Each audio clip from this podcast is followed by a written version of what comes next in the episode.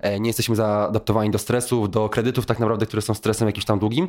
No i tutaj można na pewno powiedzieć o niebieskim świetle, tak, że jesteśmy cały czas w jakimś tam sztucznym oświetleniu i ogólnie takim życiu bardziej dla produktywności, tak. Ogólnie też ograniczamy teraz na pewno kontakty międzyludzkie, te prawdziwe, na rzecz social media na pewno do tego nasz mózg nie jest przyzwyczajony, a jest dużo na pewno badań i różnych tutaj takich wniosków, że nasz mózg jest dlatego też taki duży, ze względu na to, żeby utrzymywać znajomości, kontakty ludzkie.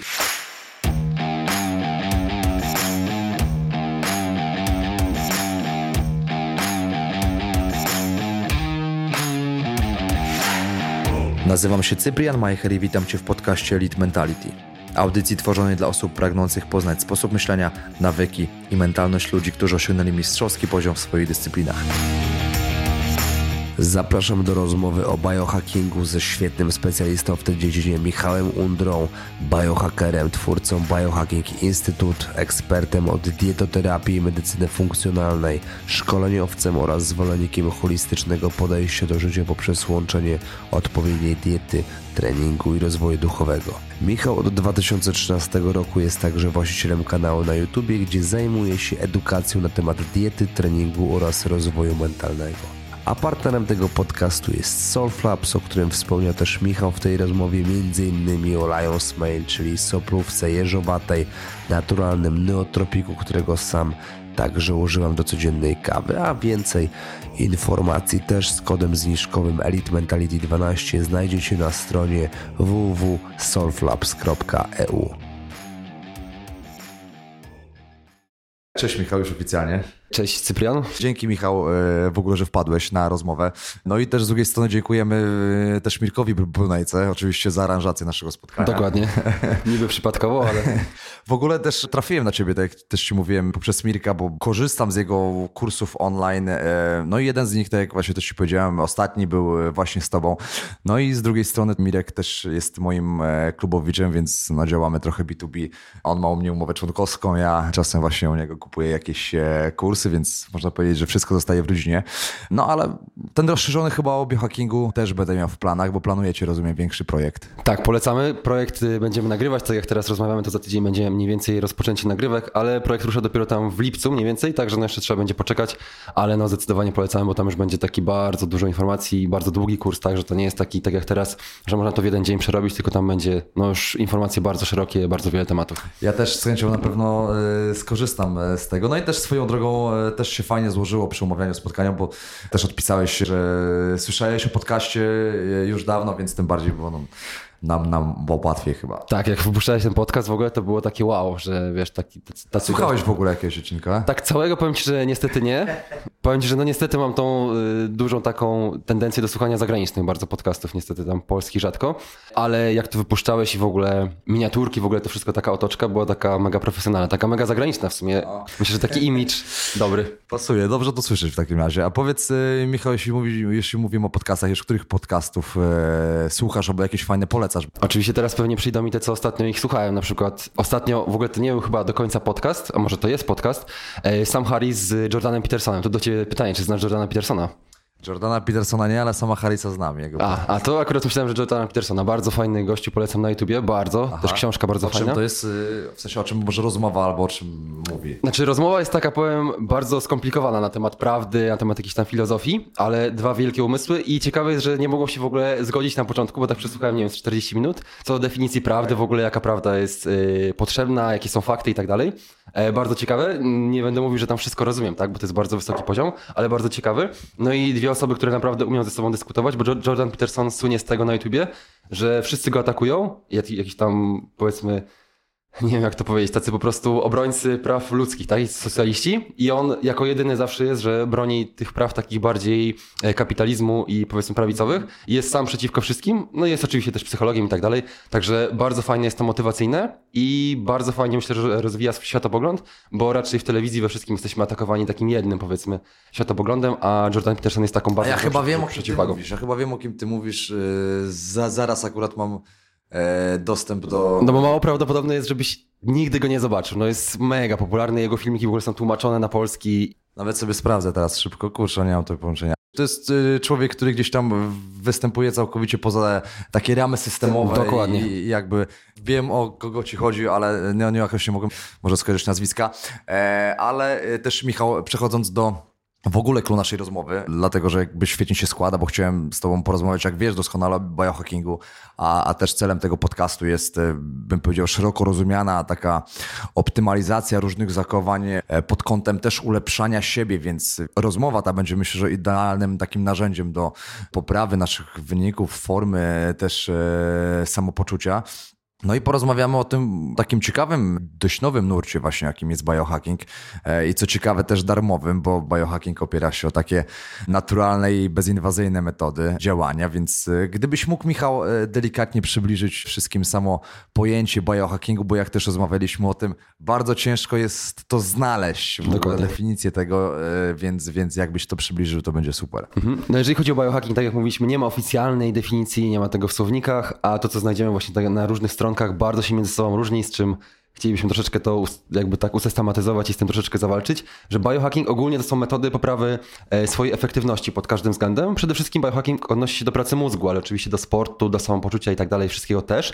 I przede wszystkim na początku, przynajmniej na początku biohackingu, są to metody kontrolowania środowiska, czyli właśnie przede wszystkim sen i rytm dobowy, to jest zdecydowanie największa część, ale oprócz tego właśnie metody jak ekspozycja na zimno, ciepło, medytacja, powiedzmy, że styl żywienia, nie do końca dieta, e, jakiś tam właśnie redukcja stresu, w ogóle jak wygląda nasze całe życie, tak, w sensie może doba bardziej, tak, kiedy pracujemy, kiedy ćwiczymy, to wszystko jest związane z biohackingiem. No i oczywiście na dalszych etapach już są i suplementy, i urządzenia, i takie bardzo, no już takie szerokie rzeczy, e, mniej dostępne powiedzmy i jakieś tam mniej przetestowane. Okej, okay, czyli dążysz y, też między innymi do tego, że człowiek nie jest do końca przystosowany do warunków, w których żyjemy teraz. Znaczy w jakim stopniu tak, bo tutaj różne są oczywiście kwestie do tego, jak szybko zachodzą adaptacje, przede wszystkim genetyczne powiedzmy, czy w ogóle fenotypowe, tak, ogólnie naszego organizmu. I wydaje się, że zachodzi dosyć szybko, ale w każdym razie na pewno nie jesteśmy zaadaptowani do pracy powiedzmy, nie wiem, 60-80 godzin w tygodniu. E, nie jesteśmy zaadaptowani do stresów, do kredytów tak naprawdę, które są stresem jakimś tam długim. No i tutaj można na pewno powiedzieć o niebieskim świetle, tak, że jesteśmy cały czas w jakimś tam sztucznym oświetleniu i ogólnie takim życiu bardziej dla produktywności, tak. Ogólnie też ograniczamy teraz na pewno kontakty międzyludzkie, te prawdziwe, na rzecz social media na pewno do tego nasz mózg nie jest przyzwyczajony, a jest dużo na pewno badań i różnych tutaj takich wniosków, że nasz mózg jest dlatego też taki duży, ze względu na to, żeby utrzymywać znajomości, kontakty ludzkie i tak dalej, co w ogóle dla naszego zdrowia też jest jedną, myślę, że z kluczowych kwestii. Może nie wchodzi to do, do końca do biohackingu, ale jedna z rzeczy, która na pewno dla mnie też jest taka mega istotna i zmieniła też jakieś tam moje, powiedzmy, zdrowie.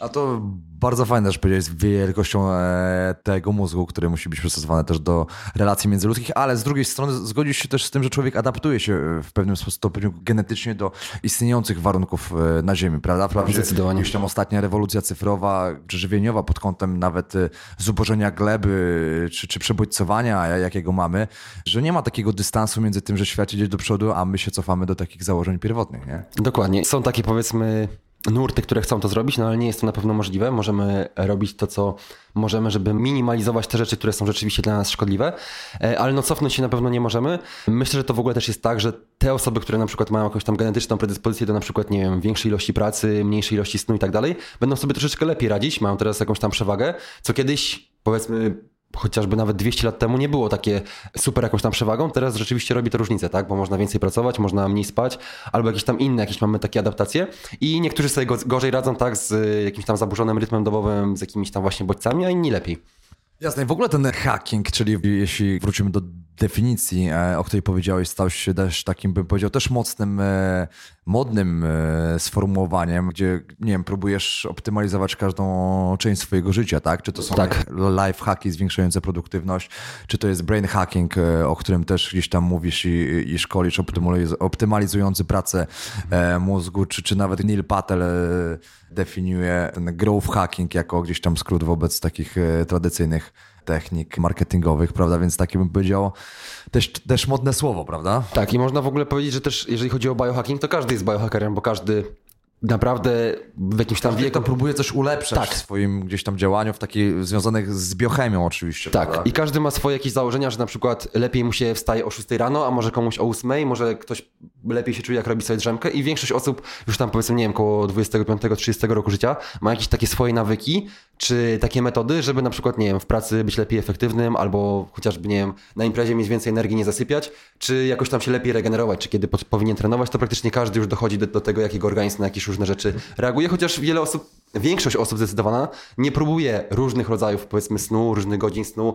wiele osób nie próbuje różnych rodzajów diet i tak dalej, więc tutaj ten biohacking zachęca do tego, żeby przede wszystkim spróbować, co na ciebie działa, tak? No bo to też nie ma taki, powiedzmy, konkretnej, nie wiem, na przykład właśnie tak jak mówiliśmy wcześniej, stylu odżywiania, tak, czy, czy diety biohackerskiej, tak, bo dla, jeden będzie się czuł na intermittent fasting lepiej, inny na jakichś tam wysokich węglach, więc to trzeba sprawdzić. I tak samo jeżeli chodzi o sen. E, tutaj ktoś lepiej będzie się czuł kładąc się wcześniej, a inny później, tak? Niektórzy potrzebują drzemek, niektórzy nie, więc to trzeba sprawdzić na sobie i nie można tego zdefiniować od razu. E, można dawać ogólne porady, ale potem jakieś tam minimalne adaptacje do siebie tego jak najbardziej zachodzą i wtedy mamy już taki rzeczywiście prawdziwy biohacking. W ogóle tak mi, mi się skojarzyło ogólnie takim pierwotnym biohackerem, który może nawet jeszcze nie wiedział wtedy o istnieniu takiego słowa, wydaje mi się być e, Tim Ferriss w ogóle, to jest taki, bym powiedział, stuprocentowy człowiek, który gdzieś tam bazuje właśnie na takich empirycznych doświadczeniach związanych e, z doświadczeniami, eksperymentami na swoim ciele, no gdzieś tam w swoich książkach e, świetnie to opisywał. Nawet wtedy chyba nie wiedział, że jest biohackerem. Tak, to wtedy chyba jeszcze jak, jak ta pierwsza w ogóle książka, tam 4 godziny tydzień pracy wychodziła, to na pewno tego słowa za bardzo nie było. Później już te 4 godziny ciało szczególnie związane z biohackingiem, ale właśnie też jak pytałeś o podcasty, to Tim Ferriss, jeden właśnie z osób, która jest dla mnie myślę, że idolem, takim prekursorem i na pewno jego też podcastów e, słucham i no śledzę, tak, wszystkie książki i tak dalej jak najbardziej.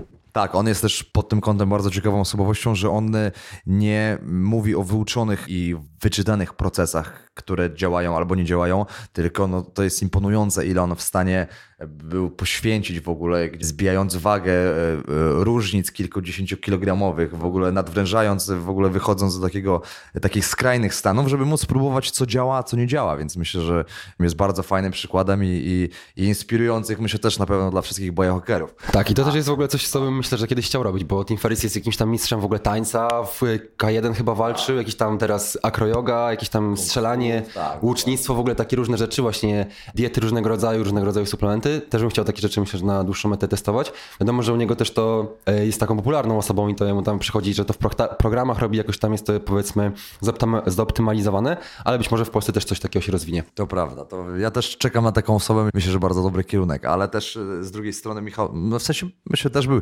byłbyś na pewno fajną osobą pod tym względem, dlatego że też z drugiej strony miałbym powiedzieć, e, jak obserwowałem też i obserwuję Ciebie na social mediach, to w ogóle Podoba mi się też takie podejście, że to nawet w nawiązaniu do tego, co robi Tim Ferriss. On nie robi e, tego z tą całą otoczką tych skomplikowanych definicji e, całej biochemii, tylko on jest takim praktykiem, który potrafi to przekazać w bardzo jasny, klarowny sposób każdemu. Jakby czytając książkę 4 e, godziny ciało, tak? No, nie, nie, nie czytasz książki, która gdzieś tam zawiera mnóstwo jakichś skomplikowanych zwrotów, tylko czytasz książkę, jakby ci kolega tłumaczył, co ma zrobić, co działa, a co nie działa, więc e, ty też myślę, że fajnie usuwasz e, w swoim przekazie to całe niepotrzebne, gdzieś tam bym powiedział, bagno pod kątem tych niepotrzebnych nikomu definicji, ani, ani, ani zwrotów, które musimy wchłaniać, tylko same konkrety, które pomagają nam optymalizować w ogóle wszystkie procesy.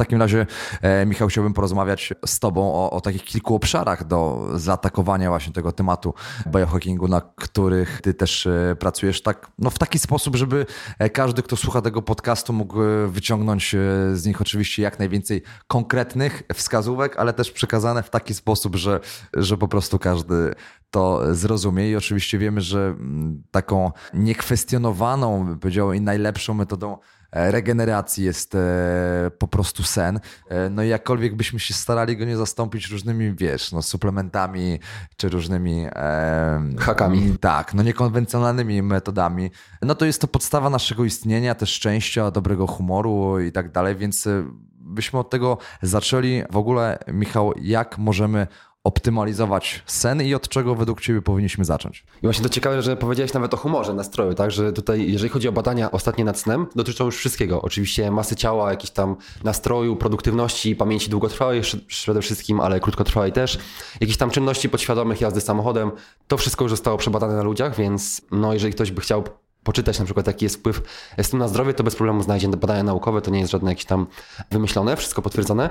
E, jeżeli chodzi o to, jak ten sen powinien, w ogóle sen i tutaj pod względem takiej optymalizacji snu, to łączy się z całym rytmem dobowym, więc pod kontekstem snu mówimy o całym rytmie dobowym i możemy zacząć w sumie od poranka, który... Do tego powinniśmy za- zacząć, od ustalenia rytmu dobowego. Tak, i właśnie tutaj ten rytm dobowy najważniejszy w sumie jest, że powinien być stały, czyli e, jeżeli się kładziemy na przykład o północy, no to powinniśmy się w miarę regularnie kłaść o północy, a nie, że od poniedziałku do piątku kładziemy się o 22, a w, tam w piątek i sobotę o czwartej na przykład nad ranem, bo to bardzo e, nie jest zdrowe dla naszego organizmu, nieważne ile byśmy spali, więc regularny rytm dobowy jest bardzo ważny. Idealnie wiadomo, że są wyjścia ze znajomymi, jest praca i tak dalej. Idealnie było to ustalić tak, że jesteśmy i produktywni w pracy i jakąś tam socjalizację możemy sobie z ludźmi powiedzmy w weekend spędzić, ewentualnie godzinkę ten czas snu e, przesunąć, no ale nie jestem tutaj jakimś tam super takim Pedantem. pedantem, e, tak, żebym okej. powiedział, że właśnie trzeba się Przyjdziesz na tych zasad- imprezę i o 23 chodzisz spać, Dokładnie, tak, chłopaki patrzysz sobie zegarek, spadać, to ja wiem, że kolejna kolejka, ale... Dokładnie, ale więc tutaj no, trzeba to jakoś tam na pewno dostosować, ale starajmy się utrzymywać e, regularny rytm dobowy. E, jeżeli chodzi o godziny snu, tutaj już potwierdzono, że nie trzeba spać o 22 do 6, tylko tak jak najlepiej się czujemy, bo rzeczywiście sowy i skowronki istnieją i niektórzy lepiej się czują kładąc się nawet o 21, a niektórzy kładzą się, najlepiej się czują kładąc się powiedzmy tam o 12 czy o 1 w nocy. Myślę, że pierwsza w nocy to jest raczej górna granica, myślę, że już kładąc się o drugiej, trzeciej, no to to już jest przekroczone te wszystkie jakieś tam normy, ale Ale właśnie sowy się kładą tak, d- druga, trzecia, nie? no druga, trzecia to już tak troszeczkę, no wstając o jeden, o jeden Sowa do pierwszej w nocy maksymalnie. Myślę, że do pierwszej, tak? No, na to jeszcze takich dokładnych ustaleń nie ma, ale na przykład wykazano, że zdecydowanie nastolatkowie później się, no to jest taka grupa, która najpóźniej się kładzie dzisiaj i zawsze się kładła najpóźniej, tak? I e, dla nastolatków szkoła o 7 rano często się zaczyna, jest bardzo złą rzeczą, tak? Bo oni się naturalnie ku- późno kładą, bardzo krótko śpią, a w ich wieku tak naprawdę do 25 roku życia się szacuje, że sen jest bardzo ważny, bo mózg do 25 roku życia e, się rozwija. Także ustalamy sobie te godziny snu w miarę regularne i właśnie to jest bardzo fajna rzecz, którą powinniśmy sprawdzić, czy najlepiej się czujemy śpiąc od 22 powiedzmy do 6, czy od 1, nie wiem, do 9. Jeżeli chodzi o godziny snu, od 7 do 9 godzin jest zalecane w ciągu doby, e, gdzie jest oczywiście czas na drzemkę jak najbardziej wskazana, drzemka jak najbardziej zdrowa, ale nie musi być, niektórzy potrzebują drzemek, niektórzy nie. I sprawdzamy znowu, czy potrzebujemy 7 godzin snu i czujemy się wspaniale, czy przy 8 na przykład czujemy się lepiej, czy przy 9. I tutaj oczywiście, jeżeli ktoś uprawia dużo sportu, potrzebuje więcej snu. Przykładem jest na przykład LeBron James, myślę, że najlepszy koszykarz obecnie na pewno, być może w historii, Roger Federer, myślę, że też najlepszy tenisista w historii, Kobe Bryant i jeszcze kilku innych y, mówią, że oni śpią 9, 10, 11 godzin w ciągu doby. Wiadomo, przy treningu, przy nie wiem, 15 treningach w tygodniu wychodzi to troszeczkę inaczej, ciało jest bardzo mocno obciążone, stawy, wszystko, więc jeżeli ktoś bardzo dużo trenuje, to pewnie potrzebuje spać więcej. Jeżeli ktoś nie trenuje wcale albo mało, to być może troszeczkę mniej, E, ale ustalamy ten czas jaki jest nam potrzebny, żeby był regularny. No i jeżeli chodzi o rytm dobowy, Zaczynając od poranka, ważne jest, żeby rano wystawiać się na światło słoneczne. Przede wszystkim na światło słoneczne, bo wiadomo, w zimie może z tym światłem słonecznym e, być ciężko, tak samo w mieście, ale idealnie było wyjść na balkon, bo przez okno nie wszystkie te promienie ultrafioletowe do nas docierają, ale wyjść na balkon na właśnie słońce na chwilę, bo to ba- daje bardzo mocny sygnał dla, naszych, naszego mózgu, oczu, że jest już dzień i daje bardzo dużo energii. Ogólnie słońce jest takim powiedzmy nootropikiem, czyli pobudza nas, czyli poprawia pracę mózgu, więc to by było idealne. E, Zastępstwem mogą być lampy lub budziki, które dają bardzo dużo światła, tam co najmniej 10 tysięcy luksów, no może 5 tysięcy luksów, tak, bo tam moc powiedzmy e, nie wiem, czy to będzie moc, czy natężenie, e, eksperci mnie na pewno poprawią, ale powyżej 5000 tysięcy luksów ta, te światło powinno być i to daje taki sygnał bardzo mocny rano. No i jeżeli chodzi o taki rytm dobowy związany z jedzeniem, często zaleca się jeść śniadanie, żeby dać ten sygnał znowu, że jest poranek i tak dalej i raczej kiedyś ludzie nie jedli jakoś tam późno po zmroku, ale tutaj już pod względem biohackingu nie ma tego ustalonego, czy powinniśmy jeść śniadanie, czy nie. Pod względem odchudzania masy ciała też raczej to nie ma dużego znaczenia, więc jak ktoś się lepiej czuje nie jedząc śniadania, to nie musi go jeść, jak ktoś się... Szczególnie jeśli jest na intermittent fasting, prawda? Dokładnie. Na- Intermittent fasting raczej zakłada nie, nie jedzenie śniadania, ale oczywiście intermittent fasting można wprowadzić tak, że jemy od 8 do 16, tak, czy tam od 6 do 14, więc intermittent fasting jest po prostu takim oknem żywieniowym, e, ale to już powinniśmy sprawdzić na sobie i dostosować, tak? Jeżeli nie jemy śniadania, to na przykład możemy wypić tą kawę, tak? Może to być też kawa kuloodporna, która jest mocno związana z biohackingiem, chociaż moim zdaniem nie jest żadnym wymaganym elementem i nie jest jakąś koniecznością.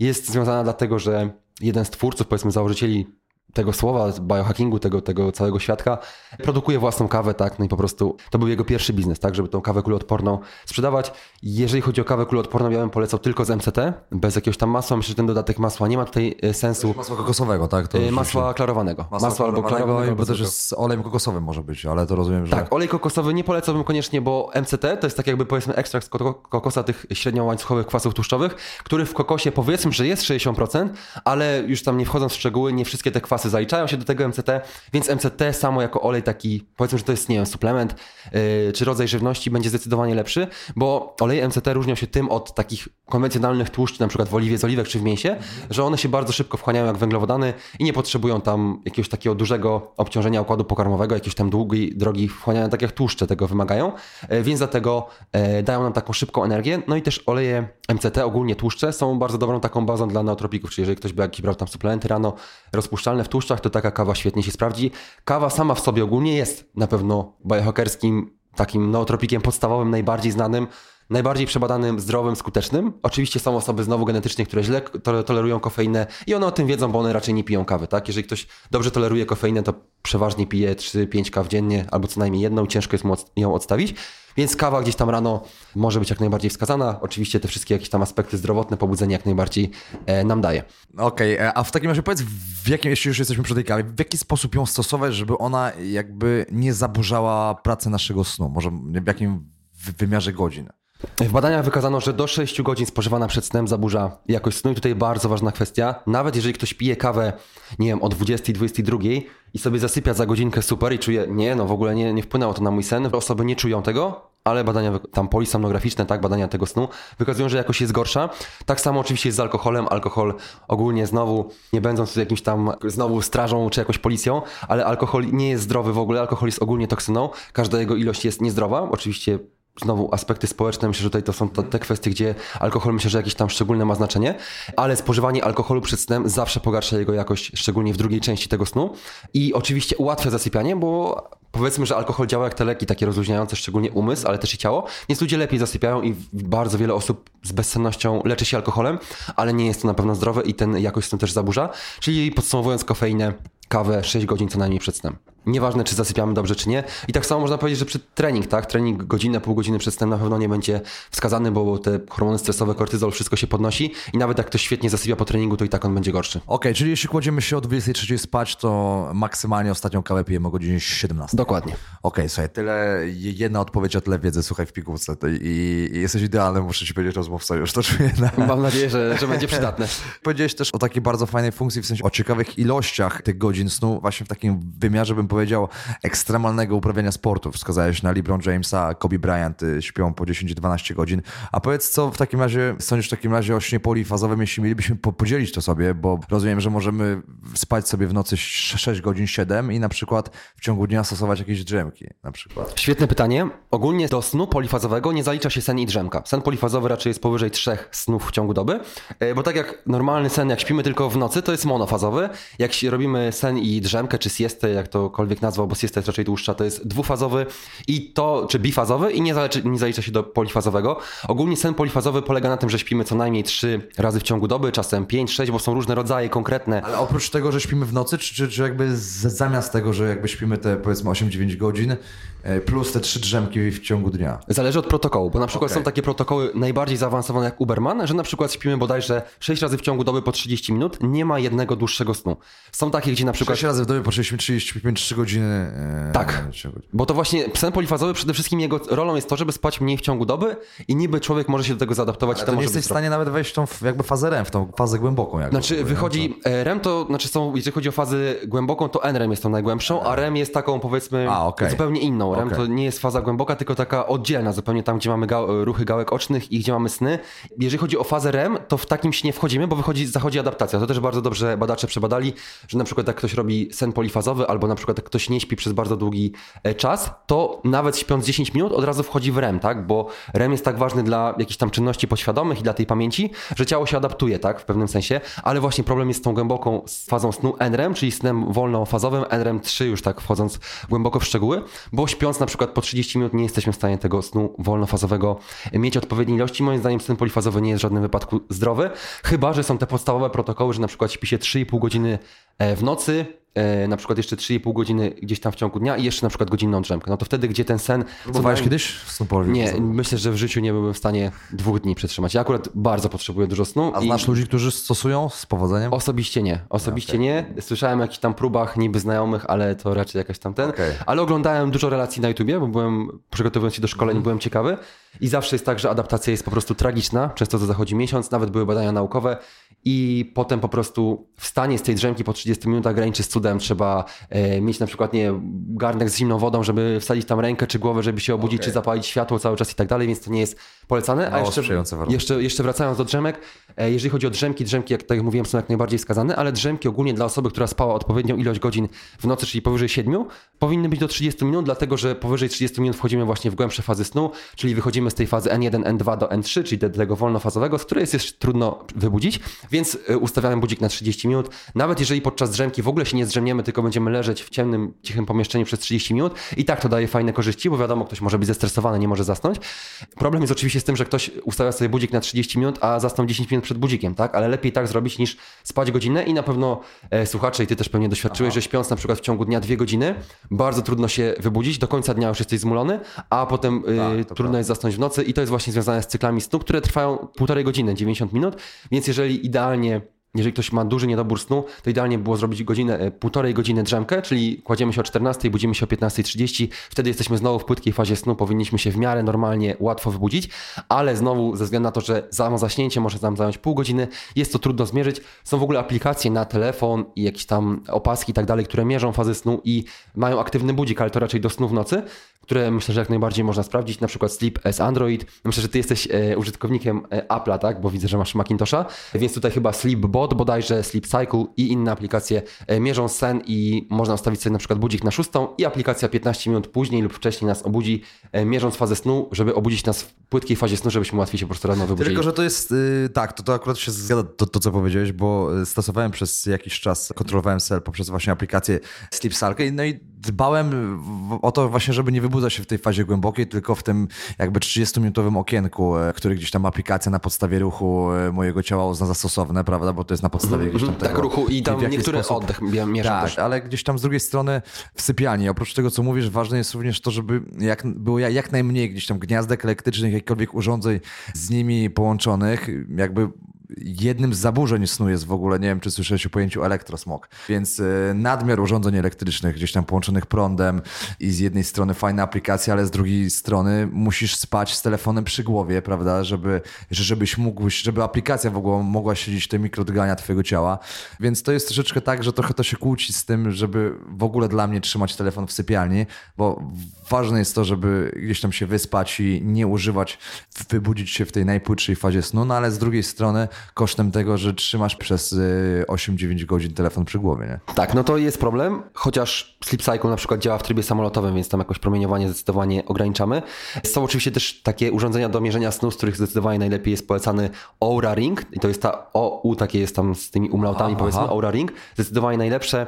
Kiedyś wydawało się, że ma praktycznie takie samo mierzenie tych faz snu i wszystkiego jak Aha. badanie polisonograficzne, ale teraz wykazano, że tam w 60% co i tak I jest to najlepsze. polega właśnie, powiedz? E, To jest y, właśnie pierścień, który mierzy tam i ciśnienie krwi, i w ogóle jakieś tam ruchy ciała i wszystko w ogóle. I też zmienność rytmu zatokowego. Nie wiem, czy ten temat był tutaj poruszany. Zmienność rytmu zat- zatokowego. Bardzo ciekawa kwestia, bo ten pierścień mierzy ten sen, tak? I to wszystko w nocy, ale on nie wysyła żadnego promieniowania, bo on nie jest w ogóle podłączony z niczym, tak? On ma jakąś tam swoją bardzo małą baterię i praktycznie tego promieniowania nie wydziela, ale nas nie wybudzi niestety. Musimy potem to zgrać z telefonem, żeby wiedzieć, jak ten, jaki ten sen wyglądał. Świetna W końcowej fazie i tak musimy trzymać ten telefon, żeby nas obudził. E, Znaczy nie, to możemy sobie zgrać 6 tygodni później nawet, tak? Bo ten Aura Ring zbiera, na samym pierścieniu zbiera daty, dane do 6 tygodni, więc nie trzeba tego robić od razu. Ale zmienność rytmu zat- zatokowego, on mierzy ten Aura Ring jako jedyny też podczas snu, ale i w ciągu dnia. Zmienność rytmu zatokowego, tak mówiąc obrazowo, mówi nam o tym, jak właśnie szybko nam się puls zmienia. Na przykład, jeżeli ktoś wchodzi po schodach, po schodach tak powiedzmy, że wchodzi dynamicznie, tak? I puls mu podskoczył do 80, powiedzmy, jak ktoś jest w miarę zdrowy. Zmienność rytmu zatokowego mówi nam o tym, jak szybko puls wrócił do tego poziomu sprzed treningu. E, Czy tam powiedzmy pulsu spoczynkowego. Czyli powiedzmy, że puls spoczynkowy jest 60, wchodząc po schodach puls wzrasta nam do 80. U osoby zdrowej powiedzmy, że minutę, dwie już ten puls praktycznie spada, już jest wyrównany. U osoby zdrowej, która e, niezdrowej, która nie trenuje i w ogóle jakieś tam ma problemy zdrowotne, ten puls na przykład przez 20-30 minut się utrzymuje na poziomie 80, spada bardzo powoli i okazuje się, że to jest świetny wyznacznik w ogóle przetrenowania, tak? Bo przetrenowanie to jest taki termin nie do końca no wiadomo, jak, jak go zdefiniować i zmienność rytmu zatałkowego najlepiej definiuje yy, właśnie przetrenowanie. Oura Ring to mierzy, daje codziennie właśnie taką gotowość do, do działania i im wyższe oczywiście, im, im wyższa zmienność rytmu zatałkowego, czyli do, do, dopasowanie tego pulsu do naszych tam jakichś aktywności, tym jesteśmy bardziej przygotowani, przygotowani do treningu, do pracy i możemy w ten sposób ocenić, yy, zbierając te dane z Oura Ringu, czy tego dnia powinniśmy robić maksy, czy być może nawet powinniśmy w ogóle odpuścić trening, bo jest tragedia, nie wyspaliśmy się, jest dużo stresu. A to cię bardzo ciekawe narzędzie, które przetoczyłeś. Powiedz, czy sam stosowałeś kiedyś to? E, Niestety nie. Zbieram na Oura Ring, ale na pewno, na pewno Dro- drogi sprzęt? E, Koło 1500 zł. 1500 zł. Ale polecasz, myślisz, że, że znasz. No Miro na przykład używa, Miro, Miro poleca i jak najbardziej. Tak? O, Mam proszę paru znajomych, którzy, którzy używają.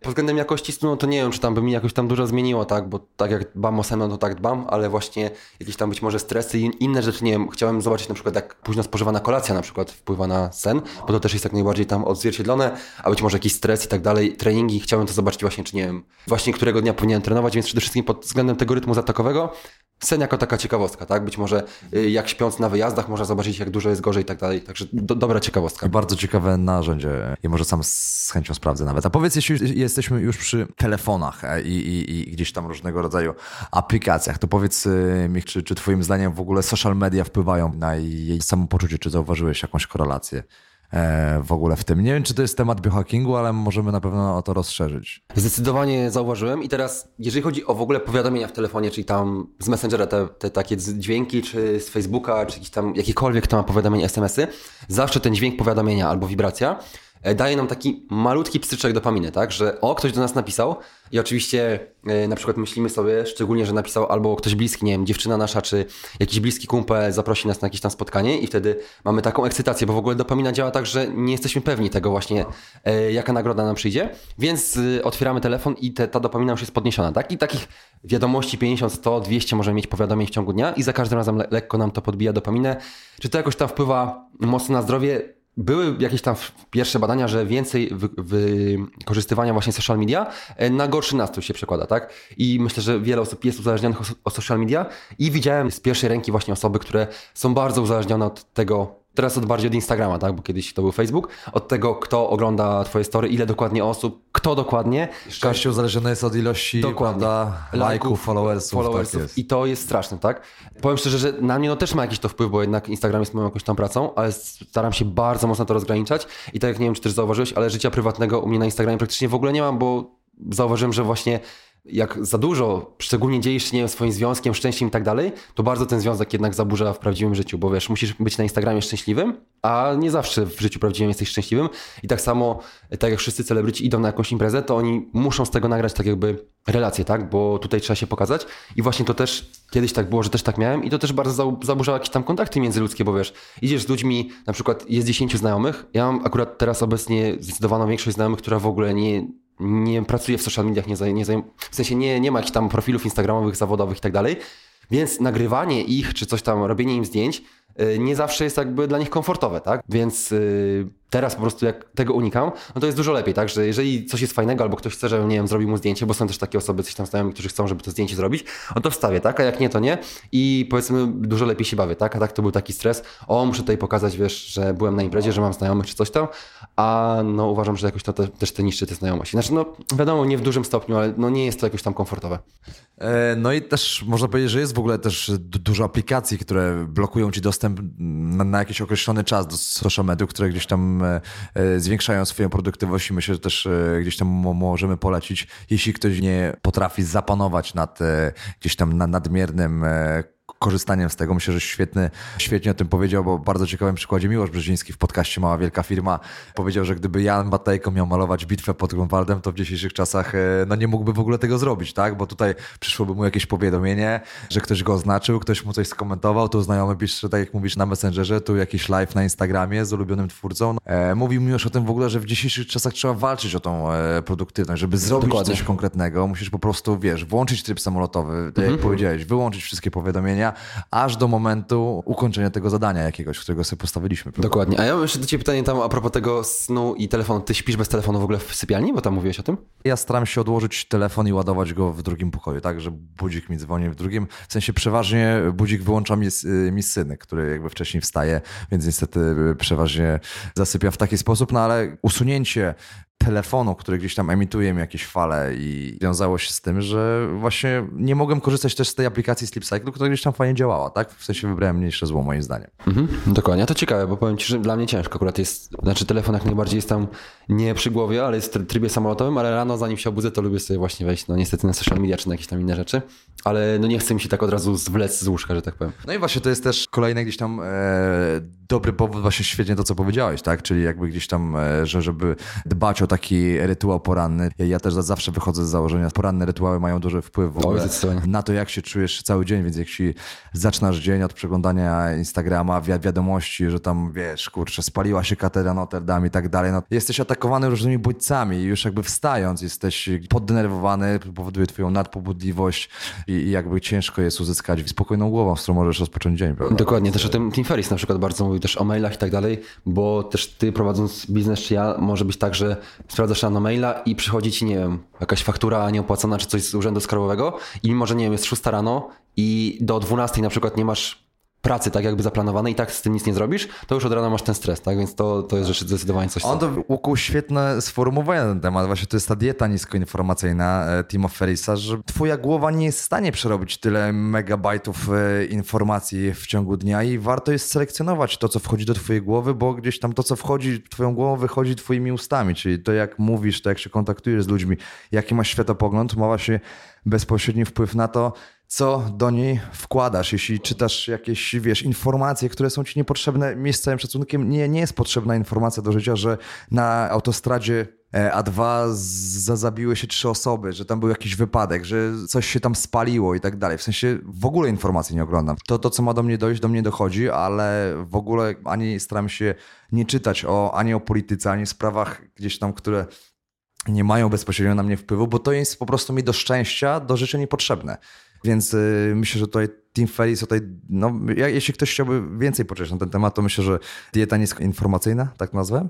Nie wiem jak to dokładnie, ale na pewno tam Nazwał, będzie bez problemu e, znaleźć. Takie myślę. sobie sformułowanie. No ale mamy też z drugiej strony dużo sposobów, Michał, jak sobie radzić z takim stresem, przebodźcowaniem i tak dalej. Czy, czy mógłbyś powiedzieć trochę więcej w ten temat, w jaki sposób właśnie sobie z tym radzić? Mhm. I są oczywiście te wszystkie metody, które na pewno każdy zna, a mało kto w praktyce tutaj trenuje. Począwszy od głębokiego oddychania i tutaj nawet wykazano, że minuta głębokiego oddychania już jakieś tam fajne efekty redukcji stresu może mieć i myślę, że to jest coś, co moglibyśmy na sam początek w ogóle zaproponować, żeby kilka razy dziennie włączyć sobie nawet aplikację, bo w Google się wpisuje głębokie oddychanie, od razu tam jest ta, w samej przeglądarce to wyskakuje i po prostu przez minutę skupić na głębokim, powolnym oddychaniu. To jest myślę, że podstawowa pierwsza rzecz, która nie wymaga czasu ani jakiegoś tam skupienia. Możesz też w kilku słowach, e, jak już jesteśmy przy tym temacie, powiedzieć, jak oddychać e, prawidłowo, bo to też jest, jak wiesz, e, bardzo ważny temat, prawda? Znaczy, ja nie jestem akurat ekspertem od oddychania, to już właśnie na przykład Kuba Surman zdecydowanie bardziej tą przewagę tlenową i tak dalej, ale teraz obecnie bardzo dużo się mówi, że powinniśmy praktycznie zawsze oddychać przez, przez nos. Czyli jak śpimy, y, nie wiem, jak pracujemy i tak dalej, nawet jak trenujemy, o ile to nie jest maksymalny wysiłek, powinniśmy oddychać przez nos, co jest dużo bardziej dla nas zdrowe i w ogóle tam też tam na przykład u dzieci wpływa na rozwój twarzoczaszki, ale też wpływa na taką reakcję właśnie stresową, ale na przykład bardzo fajną opcją podczas snu, jak ktoś schrapie, to wiadomo, że oddycha przez usta, jest zaklejanie ust taśmą, to też tam kiedyś rzucałem, to takie dosyć powiedzmy kontrowersyjne. Mouth taping mówiłeś, Mouth taping, tak. bardzo- Bardzo, fajna opcja. Nic tutaj się nie stanie, nikt się nie udusi. Jak po prostu ktoś ma zatkany nos czy coś, to mu się rozklei ta taśma, ale ogólnie powinniśmy zdecydowanie oddychać nosem tym się Podobny proces też, nie wiem, czy znasz trening mask, te w sensie Tak. były bardzo Tak, tak, tak. y, która z założenia miała, imitować warunki wysokogórskie, tak. Tak. w rzeczywistości po prostu ograniczała nam ilość powietrza i wzmacniała tylko ten mięsień płucny. To podobne działanie, myślisz, polecasz w ogóle? Znaczy training mask, ja w ogóle pisałem jakiś tam artykuł o Aha. smogu i o tych jakichś tam ten i z tego co wiem to w ogóle nie daje nic, także raczej training mask nie, nie polecam raczej w ogóle. No okej, a to też jest chyba ważne, jeśli chodzi o oddychanie w ogóle. To też ważne w ogóle, w jakich warunkach to robimy. Możemy sobie pozwolić na taką sesję, prawda? Bo jeśli przeprowadzamy ją w godzinach szczytu w centrum Warszawy, w bezwiecznych warunkach, no to z- gdzieś tam z gęstością smogu możemy sobie Tak, to może być problem. e, przekroczyć. Chociaż oczywiście w Polsce największy problem ze smogiem jest w mniejszych miasteczkach, tam gdzie ludzie po prostu palą jakimś tam śmieciami powiedzmy, bo do smogu to się przede wszystkim też przykłada, bo właśnie wszystkie jakieś tam fabryki, duże, nie wiem, spółdzielnie i tak dalej, które ogrzewają jakąś tam dużą liczbę mieszkań, czy jakieś tam wielkie fabryki, one te normy emisyjne muszą spełniać, a ludzie we własnym domu mogą palić czym, czym chcą i to jest dobrze udowodnione, że niestety ludzie paląc śmieciami najbardziej się przyczyniają do smogu. Także my, ludzie, konkretnie, nie wiem, odbiorcy, klienci, e, normalni ludzie się do tego przyczyniamy, a nie jakieś tam fabryki. Powiedzieliśmy sobie o tym jednym sposobie, czyli jakby mamy tą sesję oddychania. Jak jeszcze inaczej gdzieś to możemy radzić sobie z tym stresem? Mamy, wiadomo, różne medytacje, mindfulness, co, co, jak to twoim zdaniem wpływa na, na, na nasz spokój i, i radzeniem sobie z taką nadpobudliwością, przebodźcowaniem stresem. No właśnie, medytacja w ogóle też jedno z najlepiej przebadanych takich powiedzmy narzędzi prozdrowotnych. Nad medytacją jest ponad tysiąc badań na pewno naukowych i w ogóle wpływ medytacji na zdrowie jest znowu tak szeroki, jak mówiliśmy o śnie. Na przykład zmniejsza ryzyko obja objawy jelita drażliwego, zmniejsza oczywiście stres, e, zmniejsza jakieś tam objawy bardzo, czy radzenie, poprawia radzenie sobie z bardzo ciężkimi, chronicznymi chorobami, tak naprawdę e, śmiertelnymi. Więc ogólnie każdy rodzaj stresu zmniejsza, co przekłada się na każdy element zdrowia, tak jakby i na sen, na bezsenność też jest jak, najbardziej są badania. Jeżeli chodzi o medytację, oczywiście medytacja to nie jest sazen, czyli siedzenie w po, po postawie tutaj lotusa, lotosa, zawsze mi się mile, lotus lot, z lotosem, e, w, przez dwie godziny w jakiejś tam jamie, tak? Jamie, jak to się mówi w tej, w jaskini. Właśnie sazen to jest y, medytacja siedząc, medytację można wykonywać stojąc, leżąc, e, chodząc i w jakichkolwiek innych tutaj pozycjach. Ja bym proponował na początek medytację leżąc przed snem i tutaj można sobie na przykład przewodnik guided meditation, tak? Czyli taką medytację z przewodnikiem na początek włączyć, gdzie przewodnik mówi nam na przykład, że rozluźnij mięśnie łydek, rozluźnij mięśnie ud i tak dalej, to cię prowadzi i ty na przykład zasypiasz przy tej medytacji. Bardzo fajna opcja. Są medytacje takie, że na przykład są jakieś tam dźwięki, nie wiem, natury czy coś w tle i puszczamy sobie to przed snem i też zasypiamy. Przed snem jest bardzo fajną opcją, bo jak leżymy i medytujemy przed snem, to jak zaśniemy, to nie ma żadnego problemu, tak? Ogólnie, jeżeli medytujemy w ciągu dnia, to powinno się to robić z budzikiem, żeby wiedzieć po prostu, e, czy nie minęło pół godziny, czy, czy pięć minut, bo zawsze, jeżeli ktoś już y, robi taką typową medytację w ciszy, że siedzi, czy stoi, czy leży w miejscu i robi to rano na przykład i nie wiem, za 10 minut musi się zabierać do pracy, to zawsze tak jest. Nie wiem, czy też próbowałeś może medytacji, ale jak zaczynasz siedzieć w tym miejscu, wyłączasz umysł, znaczy starasz się wyłączyć umysł, bo wyłączenie umysłu to jest praktycznie niemożliwe, bardzo trudne. Po 10 sekundach myślisz, o kurczę, już minęło pewnie z pół godziny, nie? A tam mija 10 sekund, więc ten budzik, który zadzwoni za 10 minut jest koniecznością. E, oprócz tego zaczynamy medytację od jak najprostszych technik, tych, o których mówiłem i od na, jak najkrótszego czasu, tak? Jeżeli ktoś to robi w ciągu dnia, to minuta, dwie, pięć spokojnie wystarczą. Są też aplikacje do medytacji. Najbardziej znana jest Headspace, ale też tam e, Brain FM bodajże i mnóstwo innych, które w ogóle zostały naukowo udowodnione, że działają jak najbardziej, więc to też jest super opcja, myślę, że taka, która też przypomina i daje coraz jakby kolejne levele tej motywacji. Aplikacja Headspace akurat z niej korzystam, jest bardzo na takim zaawansowanym e, etapie, bo tak naprawdę to, co powiedziałeś, na początku fajnie jest ustawić gdzieś tam sobie te ramy czasowe, czy nawet ten budzik, w ogóle e, sprawić, żeby ktoś w ogóle przywoływał cię do tego prawidłowego procesu, to znaczy, że często odbiegasz myślami, myślisz sobie, wiesz, no, to jest też normalne, warto o tym pamiętać, że uciekasz gdzieś myślami, co musisz zrobić na temat jakiegoś zadania. Dzisiaj, warto, żeby ktoś jakby przypominał cię, na, na czym warto się skupić, czy to jest no, na liczeniu od jednego do dziesięciu, czy to jest na skupieniu się na głębokich wdechach, wydechach, czy żeby wyrzucać myśli z jakiejś łódeczki. To już jest taki zaawansowany etap w aplikacji Headspace, za którą też notabene płacisz kilkadziesiąt złotych miesięcznie. Jest po prostu to ok, let's start, nie? I, i, i jest 10 minut, ok, thank you, nie? I jest koniec, nie? I w ogóle wiesz. Też w ogóle super pomysł na biznes, nie? No, jak zrobisz aplikację do medytacji na takim zaawansowanym, ok, zaczynamy po 10 minut. Dzięki wielkie. Dzięki. No, no, no, to dokładnie, to dokładnie. Ale właśnie, jeżeli chodzi o to, to też nie wspomniałem o tym, jeżeli chodzi o rodzaje medytacji, to są właśnie te różne rodzaje medytacji, już samego tego, że jak leżymy w miejscu, tam stoimy czy siedzimy, możemy wyłączać umysł, co jest najbardziej zaawansowaną opcją i zdecydowanie nie polecałbym na początek, bo tak jak mówiłem, jest to praktycznie niemożliwe, żeby ten umysł włączyć, ale na początku możemy zacząć, zacząć właśnie od jakiegoś tam, czy liczenia, czy są takie na przykład, że z wdechem w, jakieś tam wdychamy złe emocje ze świata, z wydechem dobre i tak dalej, i tak dalej, tych powiedzmy technik technik medytacyjnych jest bardzo dużo, o tych, których mówiłeś. I na przykład też mindfulness jest bardzo fajną techniką, że na przykład chodząc na spacer po lesie, skupiamy się na naszym ciele, tak, że jak nasze stopy się układają, ręce i tak dalej, to jest taki mindfulness, że skupiamy się właśnie na tym, jak, jak nasze ciało reaguje i też jest bardzo fajną formą medytacji. A jeszcze taką medytacją, którą bym polecił dla osób sportowców, powiedzmy, czy mm, trenujących ogólnie, ciekawe, no. jest medytacja aktywna, która polega na tym, że robimy jakąś tam bardzo ciężką serię przysiadów na przykład, czy martwego ciągu, coś ciężkiego, albo robimy sprint na maksa i gdy już nasze ciało odmawia posłuszeństwa, czyli już daliśmy z siebie maksa, kładziemy się na plecach i wtedy w tym momencie jest taki moment, gdzie i ciało odpuszcza, bo ciało jest całkiem zmęczone i umysł na chociażby kilka sekund jest w stanie odpuścić, bardzo fajnie można to wykorzystać, co jest też wykorzystywane w jakimś tam stopniu podczas orgazmu, że jest to powiedzmy jakiś tam rodzaj medytacji, orgazm. Z kimś czy samemu? E, Ja niestety samemu, ale polecałbym z kimś. Ale jeśli chodzi też o, o, bardzo ciekawy przykład, który podałeś, też myślę, że crossfit jest takim idealnym e, przykładem po to, jeśli robisz Dokładnie. powiedzmy krótki trening na bardzo wysokiej intensywności i jakby po skończonym treningu, gdzie, naprawdę dajesz siebie 100%, tym bardziej jeśli rywalizujesz z innymi osobami, które są obok na jakichś zajęciach, no to jest ten moment, w którym wiesz, rzu- rzucasz sztangę, kładziesz się na plecy i kompletnie cię odcina i ja- jakby to jest ten taki też stan, właśnie o którym wspomniałeś, tak? Więc... Tak, zdecydowanie. Myślę, że crossfit się akurat świetnie nadaje, bo jest intensywny. No i właśnie też jeśli e, już sobie nawiązaliśmy do tych praktyk, którymi możemy kontrolować e, stres w naszym ciele albo w jakimś dużym stopniu go ograniczać, no to jedną z technik, o których wspomnieliśmy sobie jest właśnie jedną, nie ukrywam, z moich ulubionych e, praktyk medytacyjnych i takiej deprywacji sensorycznej jest floating.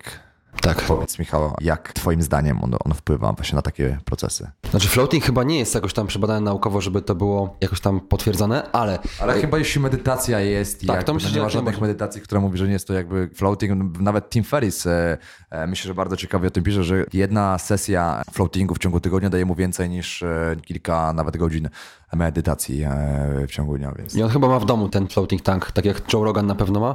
E, W każdym razie floating też polega na tym, nie wiem, czy tam też opo- opowiadałeś o tym, że po prostu wchodzimy do, do pomieszczenia, gdzie jest woda bardzo nasycona e, siarczanem magnezu, czy tam chlorkiem magnezu, raczej siarczanem i jest bardzo ciepła, na tyle, że jak kładziemy się w tej wodzie, to nasze ciało się na nie, unosi na tej wodzie i jest tak ciepła i w ogóle tak, taką ma powiedzmy temperaturę i wszystko, że w ogóle nie odczuwamy żadnego dotyku tej wody, tak? Nie potrzebujemy też ani napinać mięśni, żeby się na tej wodzie unosić.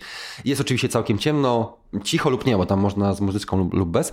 I powoduje to, że właśnie jest deprywacja sensoryczna całkowicie, że nie mamy żadnych bodźców, tak? Też próbowałem osobiście. Bardzo fajna metoda na pozbawienie właśnie tych bodźców, że nie wiem, nie uciska nic nas na plecy, tak, czy coś tam nie, nie dotyka nas, jakaś tam poduszka, jest nam niewygodnie. Chociaż oczywiście nie wiem, jakie masz doświadczenia ty, ale w kapsule we floatingu też trzeba znaleźć odpowiednią pozycję, bo jak się źle ułożymy, to też nas może tam wszystko tak jakby boleć, tak? Tak, to prawda. No szczególnie, że jeśli no, powiedzmy ktoś nieumiejętnie wejdzie do tej wody i na- naleje mu się do oka, to jest wkurwiony Tak, przez no, no, 60 no, no, no, dokładnie. już nic e, chyba z tego nie będzie. Ale też e, moim zdaniem, e, ze swojego doświadczenia, też znam osoby, które były na floatingu i które na przykład nic nie poczuły, Mhm. albo rozmawiałem ostatnio w Sante ze znajomymi, koleżankami, które były na floatingu i myślały o wszystkim innym. Dokładnie. Nie, w sensie nie, nie praktykowały uważności może tak i warto wspomnieć o tym, że jeśli nie wiesz, czym jest medytacja e, jako taka i nigdy tego nie robiłeś, nie robiłaś, no to nie idź na floating. Dokładnie. Bo, jeśli tam pójdziesz i przez godzinę będziesz myślał o milionie spraw, których masz na głowie, że musisz zrobić zakupy, to czy tam, to, to absolutnie nic ci nie pomoże. To jest Dokładnie. tak, że gdzieś tam musisz praktykować tą uważność, bycie tu i teraz. Musisz wyłączyć myśli, gdzieś tam znaleźć się troszeczkę w takim motywie transcendencji, gdzieś tam w ogóle wyjść poza swoje ja i jakby właśnie całkowicie podać się tej deprywacji, tak? To jest dla mnie też taki motyw, gdzie ja powiedzmy po, po sesji godzinnej wychodzę i przez y, kolejne godziny gdzieś tam naprawdę każdy dźwięk nawet y, jest dla mnie drażniący muzyki w samochodzie.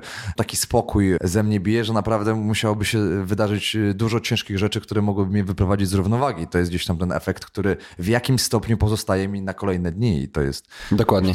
Także tutaj to zdecydowanie bym się zgodził, że uważam, że floating nie jest dla początkujących. Trzeba mieć jakieś doświadczenie i przede wszystkim myślę, że już warto było wejść w tą medytację na wyciszenie umysłu, tak, ten zaawansowany, bo w tym floatingu, no chyba to jest najlepsza metoda wtedy. I też właśnie ja tam byłem parę razy, to na początku szukałem tej pozycji, ale potem już w ogóle przed floatingiem zawsze brałem sporą dawkę kofeiny, czy jakiejś tam kawy, żeby nie usnąć, bo nie wiem, są osoby, które mówią, że, i że idziesz, że idziesz właśnie na floating, żeby pospać sobie, no ja wolę pospać sobie No nie, za no darmo to w też nie, łóżku. to jest tak jakbyś położył się w pozycji leżącej, poszedł spać i byś powiedział, że medytowałeś 8 godzin. To jest mniej więcej e, na tej zasadzie. Po prostu spałeś. Ta deprywacja nie jest dla ciebie ważna. W sensie na pewno są okoliczności e, sprzyjające, że masz całkowicie ciemne pomieszczenie, prawda? Ale, ale, ale myślę, że też wyzwaniem takim też dużym dla mnie e, byłoby, bo jakby sesja godzinna to jest naprawdę w sensie dużo. To też jest, to też jest ciężki temat, nie ukrywajmy. To jest tak jakbyśmy no, gdzieś tam starali się medytować godzinę. To jest, to jest ciężko. Więc jakby w ogóle sesja dwugodzinna jest podobno, myślę, że takim mocnym. Nie wiem, czy stosowałeś Godzinne, godzinne. Godzinę. Ale powiem ci, że jak już tam poza tym pierwszym razem, jak już za drugim byłem razem i za trzecim właśnie wyspany po kofeinie i tak dalej, po ułożeniu się w pozycji, to potem no tak się wyłączałem, że całkiem mi czas w ogóle, wiesz, znikał, no i tak ta muzyczka ta końcowa się włączała, to tak myślałem, kurczę, chyba 5 minut minęło, nie? W ogóle coś, coś mnie oszukują, nie? W ogóle całkowicie. I też wychodząc z tego floatingu, jadę tym samochodem i w ogóle taki jestem trochę nieobecny, nie? W ogóle tak, poza, poza mocno. Ale już jesteśmy jeszcze przy tym temacie tego oddychania, medytacji. Nie wiem, czy przy medytacji stosowałeś jakieś kadzidełka takie oczyszczające. Nie wiem, czy słyszałeś o Palo Santo może. Nie, chyba nie i nie stosowałem nigdy. A, okej. Tam takie kadzidełka sprzyjające, takie zwiększające przepływ energii. Bardzo fajne w ogóle polecam, ale, ale szczególnie przy medytacji. Okej. W ogóle takie szamańskie. Z drugiej strony też, y, Michał, y, wiem, że morsujesz, więc też z chęcią porozmawiałbym o tej takiej sferze właśnie biohackingu, w której w jaki sposób gdzieś tam to ciepło, zimno oddziałuje na nasze ciała. W sensie tutaj mówię o takich zimnych kąpielach, morsowaniu tam w przeręblach, e, sauna, czyli no też to morsowanie stało się w jakiś sposób, nie wiem, bardziej popularne e, w ostatnim czasie. W sumie nie wiem czemu, bo kiedyś, myślę, to ta grupa morsów była, bym powiedział, taka jakby uważana za, za takie osoby z jakimiś predyspozycjami genetycznymi, a teraz, kurczę, wiesz, no teraz wszyscy idą morsować, ale w sumie to fajnie, bo ja też zacząłem y, i też się nie uważam za jakiegoś gdzieś tam starego morsa, ale powiedz, jak y, zimne kąpiele w ogóle z takiego punktu właśnie tej sfery bio- biohackingu mają wpływ na nasze samopoczucie. E, Tutaj może zaczniemy od praktyki, tak, że jeżeli chodzi o morsowanie i zimny prysznic na przykład, to są zupełnie dwie inne kwestie. Zimny prysznic tam jest przebadane, że może poprawiać jakąś tam nastrój, chęć do działania, tak, czy motywację, bo jak zaczynamy dzień od zimnego prysznica, to już taką ciężką rzecz rano wykonywaliśmy, to, to takie jest powiedzmy podejrzenie, że potem na Ale matwie... przepraszam, tak mi się teraz skojarzyło, może ten, ten przez Wi- Wima Hofa? Właśnie, właśnie, no miałem o tym powiedzieć, no przez Wima to- Hofa na pewno. No. Zaraz, no bo powiedz, powiedz. Tak, przez Wima Hofa. I zi- zimne prysznice być może wspierają odporność, ale tutaj też nie do końca jest to potwierdzone, a dopiero kąpiele, gdzie zanurzamy się w zimnej wodzie, mają te efekty, o których teraz będę mówił. I kąpiele oczywiście w zimnej wodzie, czy tam w przelębu oczywiście zaczynamy, jak ktoś jest bardzo przyzwyczajony do ciepła i nie lubi bardzo zimna, to można zacząć morsowanie w nie wiem, w październiku, we wrześniu, tak jak woda ma, nie wiem, z 10 stopni i robić sobie to raz w tygodniu, aż dopiero woda będzie zimna. I jeżeli chodzi o morsowanie, ważne jest, żeby zanurzać tam większą część ciała, tak? Powiedzmy, że do sutku. można też rozpocząć już, nie? Można, Na- tak. Nad Ba- Bałtykiem i tak. Tak, dokładnie. 20 stopni, czerwiec, lipiec, sierpień i kończymy morsowanie sezon, nie? Albo w Egipcie na przykład też, nie? No, też No, w morzu, w morzu jakimś tam czarnym. I w każdym razie morsowanie działa też miejscowo, czyli te partie ciała, które zanurzamy, no naj, najbardziej na nie działa, tak? Pod względem spalania tkanki tłuszczowej na przykład morsowanie jest bardzo dobre, bo 20 minut morsowania powiedzmy, że spala około 700 kilokalorii, czyli tyle co, no 700 kilokalorii w 20-minutowym treningu ciężko jest spalić. To trzeba było się naprawdę narąbać, tak? Trzeba było to, trening siłowy to na pewno zwykły tyle nie spali, ale zależy to ile ciała zanurzymy, tak? Bo to ciało, które, ta część ciała, która jest zanurzona w wodzie, tam spalamy tkankę tłuszczową. To jest do, ty, typowo spalanie tkanki tłuszczowej miejscowo, na które bardzo trudno jest inaczej zadziałać, tak? Są tam jakieś suplementy, o których tam już nie będziemy mówić. Więc jeżeli ktoś na przykład chce spalić tłuszcz z brzucha, to powinien ten brzuch zanurzać. Jeżeli ktoś z ud, to te uda i tak dalej. Ale ostatecznie raczej dochodzi się do tego, że wchodzi się do wody, do linii sutków albo tam barków. A teraz i... mówimy, przepraszam, e, mówimy teraz o morsowaniu. Tak, Czy- o morsowaniu. Okej, dobra. O morsowaniu, tak? Tak, już bo oddzieliliśmy, to też bardzo ciekawie powiedzieć, że oddzieliliśmy tą, zimne kąpiele od morsowania. Że to Tak, zimny prysznic, prysznic, Zimny bo, prysznic. bo zimną kąpiel też można zrobić w wannie, jeżeli tam się dużo lodu e, wrzuci, tylko że morsowanie, czy tam zimna kąpiel w wannie tym się różni, że temperatura powietrza jest bardzo duża, czyli wychodzimy z tej wanny, już mamy 20 stopni, a na zewnątrz tak nie jest i to troszeczkę myślę, że zaburza efekty i tak samo w wannie takiej małej, jednoosobowej nie da się praktycznie z wodą zejść poniżej 6-7 stopni, tak? Ja akurat wanny nie mam, tak? Ale znajomi, którzy się kąpią, wrzucają dużo lodu, ta woda nie, nie spadnie do niskiego poziomu, bo mamy bardzo ciepłe ciało, bardzo mało wody i wysoką temperaturę powietrza, a woda w stawie czy tam w morzu spada do 2 stopni, tak? Więc różnica jest, a im niższa temperatura, tym większa aktywacja. Więc to jest jedno spalanie tkanki tłuszczowej. Docelowo właśnie te 20 minut. Oczywiście zaczynamy od, nie wiem, minuty, dwóch, trzech, pięciu, ile tam kto ma siły. Nie, tutaj to nie są żadne zawody. Ostatecznie oczywiście fajnie jest też zanurzyć głowę, bo myślę, że to też fajny taki boost, pobudzenie takie do, do Tak, dobre daje. w morsowaniu tak zwany reset. Tak, reset, dokładnie.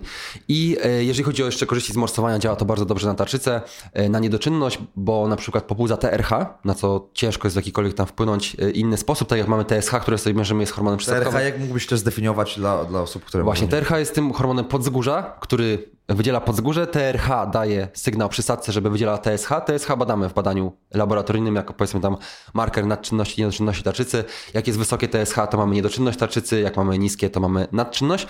I TRH sama w sobie jest bardzo korzystnym dla nas hormonem i wspiera pracę tarczycy, ale w ogóle działa pobudzająco i tak dalej. I praktycznie nie ma metod poza tam bodajże treningiem, e, które to TRH podnoszą. Więc jeżeli ktoś ma niedoczynność tarczycy, bardzo fajnie tą tarczycę można pobudzić. Działa na działanie w ogóle hormonów tarczycy, które już mamy w przebiegu, że one lepiej działają, tak? Oczywiście morsowanie działa przeciwzapalnie, ogólnie prozdrowotnie, działa też fajnie na ten nastrój. Bardzo wiele osób po ciężkim dniu, na przykład wie- wieczorem morsując jest rozluźnia się, tak? Ten stres z nich schodzi po prostu. W ogóle ekspozycja na zimno w ciągu dnia, może to być przed snem, albo w ogóle też w ciągu dnia, poprawia głębokość snu, tak? I tak samo ekspozycja na ciepło, co jest bardzo fajnie przebadane.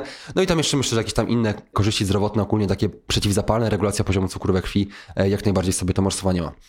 Okej, a z takiej drugiej strony, w takim razie, jeśli mielibyśmy ugryźć ten temat, czyli mówiliśmy sobie o tych e, zimnych kąpielach i o tym morsowaniu w kontraście do gorąca, czyli jeśli mielibyśmy powiedzieć kilka słów o tym, jaki wpływ na nas ma sauna. Ekspozycja na ciepło, tak? Ogólnie można też powiedzieć. Sauna na przykład bardzo dobrze zwiększa długowieczność. Na ludziach oczywiście to nie jest przebadane i raczej nie będzie przebadane, bo nikt przez 60-80 y, lat nie będzie ludzi do sauny wysyłał trzy razy w tygodniu. Nie jest to możliwe logistycznie i w ogóle finansowo, ale na wszelkiego rodzaju małych takich zwierzątkach tam na bodajże jakichś tam muszkach, owocówkach, jakichś innych wykazano, że ekspozycja na ciepło ciągu życia regularna zwiększa długość życia nawet o 10-15% i te mechanizmy, prawdopodobnie jak e, aktywacja białek szoku cieplnego i innych, prawdopodobnie mają przełożenie na ludzi. Czyli jest, jeśli jesteśmy muszkami, to warto jest e, to Tak. warto saunować. Dokładnie. Bardzo dobre teraz badania wyszły w Finlandii na temat ryzyka ogólnie śmierci z jakiejkolwiek przyczyny, a szczególnie ze śmierci z y, przyczyn sercowo-naczyniowych, że sauna, no tam były długie czasy tej sauny, bo nawet po dwie godziny, trzy razy w tygodniu, bo tam w Finlandii bardzo dużo w tej saunie siedzą, zmniejsza ryzyko właśnie tych chorób zdecydowanie, tak? Więc tutaj ryzyko śmierci jest znacznie e, mniejsze, jeżeli ktoś regularnie saunuje.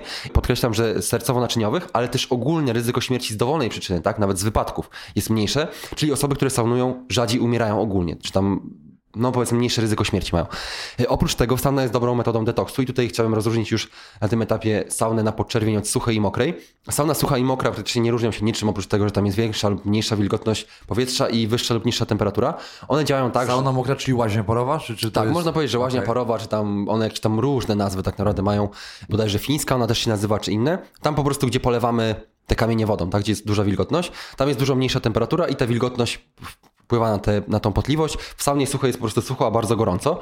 I one działają w ten sposób, że nagrzewają nam nasze ciało. Czyli Zaczynają... na przykład sauna sucha, czy na przykład bania ruska, no, prawda? Czy, czy, czy... Wydaje mi się, że tak, bo znowu ja te nazwy niestety nie Czy do końca... Zas- czy zas- też jest bardzo fajne to leżenie na tych kamieniach Gan Banioku to się nazywa. Tak, tak, tak. To też jest jakiś w ogóle jeszcze inny rodzaj. To Mhm. fajnie też wy, wygrzewa od, od wewnątrz organem w ogóle też słyszałem. To Bardzo I właśnie do tego dojdziemy, że ta sauna, te, te wszystkie rodzaje sauny zwykłe nagrzewają nam najpierw skórę, tłuszcz i dopiero dochodzą do narządów wewnętrznych tam, gdzie powinny tak naprawdę działać i wywoływać efekt.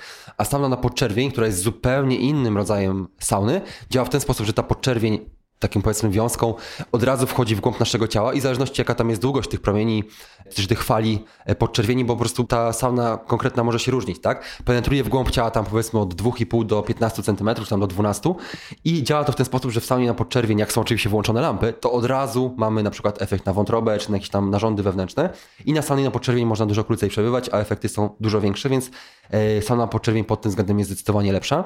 Co chciałem jeszcze zaznaczyć pod względem sauny, że nagrzewanie głowy jest bardzo niewskazane, tak? Czyli w saunie powinniśmy mieć albo czapkę saunową, sauna hat, której w życiu nie widziałem osobiście, żeby ktoś używał, ale widziałem tam, że można ją kupić, albo ręcznik powinniśmy mieć na głowie cały czas. Taka biała czapka, nie wiem czy byłeś może w bani ruskiej kiedyś, bo to jest bardzo popularne, są te czapeczki właśnie takie. No nie, nie, nie. Takie niby takie japońskie, jak alam, alamnik, że masz takie właśnie za, za, zakładasz sobie. W bania ruskiej, bo tam jest gdzieś tam bardzo wysoka temperatura, jest to jest, jest bardzo sucho, więc tam temperatura dochodzi do 100 stopni. Tak, ponad. dokładnie. To na pewno jest sauna sucha wtedy. No.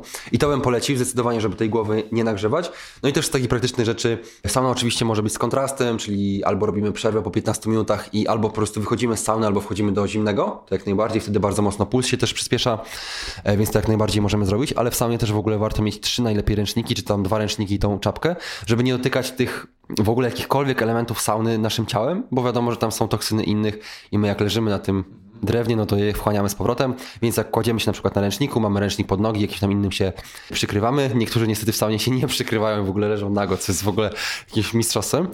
No i nie są to też zawody, tak? Nie siedzimy tyle, ile kolega, czy najdłużej, bo w ogóle szczególnie w saunie na podczerwień po jakimś czasie robi się zawroty głowy się pojawiają tak, bo po prostu to ciało oczyszcza się z tych toksyn, czy jakieś tam inne rzeczy po prostu się dzieją, więc robimy tyle, ile możemy wytrzymać. I tak samo oczywiście można zrobić morsowanie z sauną, że morsujemy 10 minut i wchodzimy do sauny na przykład, czy 5 minut, ale wtedy tych korzyści z morsowania wszystkich nie będziemy mieli, bo ciało rozgrzewamy bardzo szybko, tak? Jak chcemy morsować i mieć korzyści z wszystkich morsowania, też jeszcze odporności, w sumie nie wspomniałem, jeżeli chodzi o morsowanie, to powinniśmy morsować tylko, tak? A łączenie sauny z morsowaniem te efekty troszeczkę zabija samego morsowania, a z kolei jeżeli saunujemy i robimy jeden kontrast w środku, to jest ok, tak? Bo ochładzamy szczególnie głowę i wtedy lejemy ten prysznic szczególnie na głowę. To jest najważniejsze, żeby głowę chodzić. I wchodzimy z powrotem, ciało jest nagrzane i potem już nie wchodzimy pod ten bardzo zimny prysznic, to efekty są, tak? Ale jeżeli byśmy mieli e, siedzieć w saunie 5 minut zimny prysznic, siedzieć 5 minut i tak dalej, to efekty byśmy troszeczkę też negowali. słyszałem o tym od zresztą mojego partnera, z którym morsuję, Paweł sobie osobiście pozdrawiam cię serdecznie. Też wspominał o takiej ciekawej zależności, żeby od razu po morsowaniu, y, też nie wiem, czy ja robiłem taki błąd, że wracałem y, oczywiście do domu po jakiejś tam sesji. Oczywiście ledwo dojeżdżałem, bo byłem tak przemarznięty, że, że w ogóle miałem ogrzewanie, klimatyzacja na full i jakby przychodziłem do domu. Pierwsze co robiłem, to wchodziłem pod gorący prysznic, ale podobno to też nie jest tak dobre, żeby wchodzić pod, tak byśmy wchodzili od razu do sauny, tylko, tylko gdzieś tam warto jest y, poczekać, aż ciało samoistnie przewróci właściwą temperaturę, nie wiem. Tak, zdecydowanie Jak- było jak- lepiej. jak Tutaj akurat ciepły prysznic będzie złym rozwiązaniem, bo ciepły prysznic Ja biorę prawie we wrzątku, jestem tak, że siedzę tam 15 minut, na- nadal mi jest zimno, rozumiesz? Bo właśnie ale to jest bardzo prysznic- przyjemne, ale nie do końca może być skuteczne, prawda? Może to być jeden z błędów. Bo zimny, y, ciepły prysznic działa tak, że otwiera ci pory, tak? Czyli lejesz się ciepłą wodą, niby ci jest ciepło, ale tak naprawdę tracisz ciepło, szczególnie po wyjściu z tego prysznica, dlatego często zaleca się kończyć prysznic na przykład zimnym prysznicem, bo wtedy wychodząc z tego prysznica jest ci ciepło, bo masz zamknięte pory, tak? Ale to jeżeli siedzisz w gorącym prysznicu, to twoje ciało w ogóle przyspiesza to krążenie, które było tak jakby troszeczkę e, schowane do tego wnętrza, a teraz to ciało znowu zaczyna krążyć, ta krew do kończyn i tak dalej, ale się wyziębia dużo bardziej, także zdecydowanie raczej na pewno gorącego prysznica bym nie polecał. Jeżeli już to taki normalny, ale znowu raczej to by jeszcze wyziębiało ciało, więc polecałbym, nie wiem, położyć się pod ciepłą kołdrą, czy w jakimś tam ciepłym po, prostu pomieszczeniu Po i czterema poczekać. na przykład. Tak, dokładnie. I to jest normalne, że jeżeli długo morsujesz w wodzie, w sensie dużo czasu w wodzie spędzasz, to to ciało nie nagrzeje się w 5 minut, tak? To zajmuje czasem 2-3 godziny i nadal jest tam zimno, tak? Więc to jak najbardziej jest normalne. Jasne, a powiedz jeszcze na temat tego morsowania, bo powiedzieliśmy sobie gdzieś tam o bardzo ważnej kwestii yy, o tym, jaki ma to wpływ na nasze ciało, ale powiedz jeszcze w jaki sposób w ogóle saunować prawidłowo, bo często ludzie gdzieś tam, wiesz, wchodzą na 3 minuty, potem idą do jacuzzi, na basen, w jakich cyklach, a ja jak odpoczywać, jakie to ma za zależność między tym, jak to robisz to prawidłowo. Jeżeli chodzi o już te efekty, jeżeli masz, saunujemy dla zdrowia, tak? Bo to Tak. Nie, nie rekreacyjnie, tylko dla zdrowia, to tutaj czas jest kluczowy, tak? I myślę, że warto było znowu początkowo od małych y, jakichś tam progresów zaczynać, ale dążyć do, myślę, do tych 45 minut i jeszcze zależy oczywiście, czy robimy to po treningu, czy, czy nie, bo jeżeli robimy po treningu, to czas saunowania jest krótszy zdecydowanie, tak? 20-30 minut jest maks, ale saunowanie po treningu siłowym, po crossficie może nie, bo to już jest zbyt duża intensywność, a po treningu siłowym jest świetnie przebadane, że nawet zwiększa efekty anaboliczne, tylko oczywiście się napijmy dużo wody po treningu, być może wypijmy białko czy coś, ale jeżeli robimy już saunę oddzielnie, to myślę, że warto dążyć do 45 minut, takie minimum.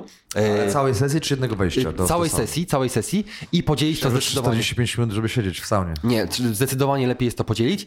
I teraz tak, można dla osób, które nie mają tych przeciwwskazań, że jakieś tam mają ogólnie słabe krążenie, problemy z sercem i tak dalej, myślę, że lepiej jest zrobić co najmniej jeden prysznic y, w przerwie. Ogólnie, jeżeli ktoś siedzi 45 minut, to myślę, że 3 razy 15 minut jest bardzo fajny, albo dwa razy po 20, tam 2,5 powiedzmy minuty, tak? Czyli na 2-3 sesje to dzielimy. I przy jednej z tych sesji myślę, że można wyjść pod zimny prysznic. Myślę, że przy dwóch niekoniecznie. Przy drugim po prostu wyjściu wychodzimy sobie na zewnątrz tam i po prostu chłodzimy się 2-3 minuty i wchodzimy z powrotem. I tutaj to szczególnie odnosi się do sauny na podczerwień, że w saunie na podczerwień ona działa, kiedy są lampy włączone, tak? Czyli musimy być wtedy, kiedy są lampy włączone, a nie wychodzimy wtedy, jak lampy się włączają, bo też ja akurat korzystam z sauny na podczerwień i jak te lampy się włączają, to jest mega to odczuwalne, tak? Mimo, że tam jest 55 stopni, to jest bardzo to takie obciążające, tak? I ludzie wychodzą na przykład wtedy. To jest bez sensu, bo w ogóle nie ma korzyści, tak? Więc jesteśmy wtedy, kiedy trzeba. A jeżeli ktoś jest, jest bardzo zaawansowany i korzysta z sauny suchej lub mokrej, to myślę, że nawet godzinę, e, godzinę z kawałkiem można tutaj e, saunować i po prostu zrobić na przykład trzy przerwy, z czego jedna do dwóch e, na zimny prysznic. A powiedz, czy sauna na podczerwień nie jest po prostu tym samym, co wystawianie ciała na słońce? Nie, nie, nie, nie, bo tutaj ta podczerwień jest stosunkowo krótsze fale niż, niż słońce. Słońce to jest tam gdzieś indziej i nie ma też takiego natężenia, czy znowu nie wiem jaka to jest jednostka, tak, ale światło ma jakąś tam moc, nie wiem, czy, czy natężenie, czy coś dużo mniejsze Okej. niż ta podczerwień. Jasne, okej.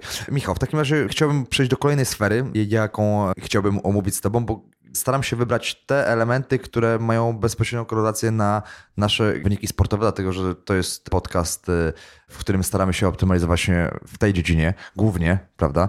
Oprócz takiej życiowej oczywiście, więc chciałbym porozmawiać o suplementach, jakie według Ciebie są niezbędne, ale w stosunku do każdego, które każdy może sobie suplementować. Mhm. Zdecydowanie myślę, że możemy zacząć od kreatyny, jeżeli to łączymy sport ze zdrowiem. Kreatyna oczywiście jest znana każdemu tak naprawdę i kojarzy się z jakąś tam retencją wody, czy z jakimiś tam koksami ogólnie, z y, sterydziarzami czy coś. I że jakieś tam ma super, nie wiem, efekty powiedzmy siłowe, a obciąża nerki, tak? Ale to zdecydowanie nie jest prawda. Kreatyna jest w ogóle najlepiej przebadanym ergogenikiem, tak? Ogólnie jest suplementem, może na por- po- w porównaniu z kofeiną, tak? Na, na, O jakiej kreatynie od razu mówimy? E? Monohydracie, Mo- tylko i wyłącznie. Monohydrat jest zdecydowanie najlepszy, żadna inna kreatyna w badaniu porównującym kreatynę monohydrat z inną, żadna inna nie była lepsza, tak? Bo to, że jabłczan kreatyny z grupą placebo działa lepiej, no to wiadomo, że kreatyna działa lepiej niż, niż placebo. Znaczy nie placebo grupa, tylko no, no można powiedzieć, że placebo, tak? Ta, która nie dostawała nic. Ale wiadomo, że w jabłczanie kreatyny jest po prostu mniej czystej kreatyny niż w monohydracie. Monohydrat ma najwięcej, najlepiej się wchłania i tak dalej. I kreatyna oprócz tego, że poprawia wszelkie rodzaje wysiłku, czy to będą siłowe, wytrzymałościowe, jakiekolwiek, działa bardzo dobrze na mózg i tutaj w ogóle kreatyna znajduje się w mięsie przede wszystkim, tak? Jak jemy mięso, to dostarczamy tam kreatynę, ona po prostu jest takim powiedzmy połączeniem trzech aminokwasów i na przykład u wegetarian, szczególnie i wegan, suplementacja kreatyną poprawia nawet inteligencję, były takie badania, bo oni tej kreatyny mają mało w diecie.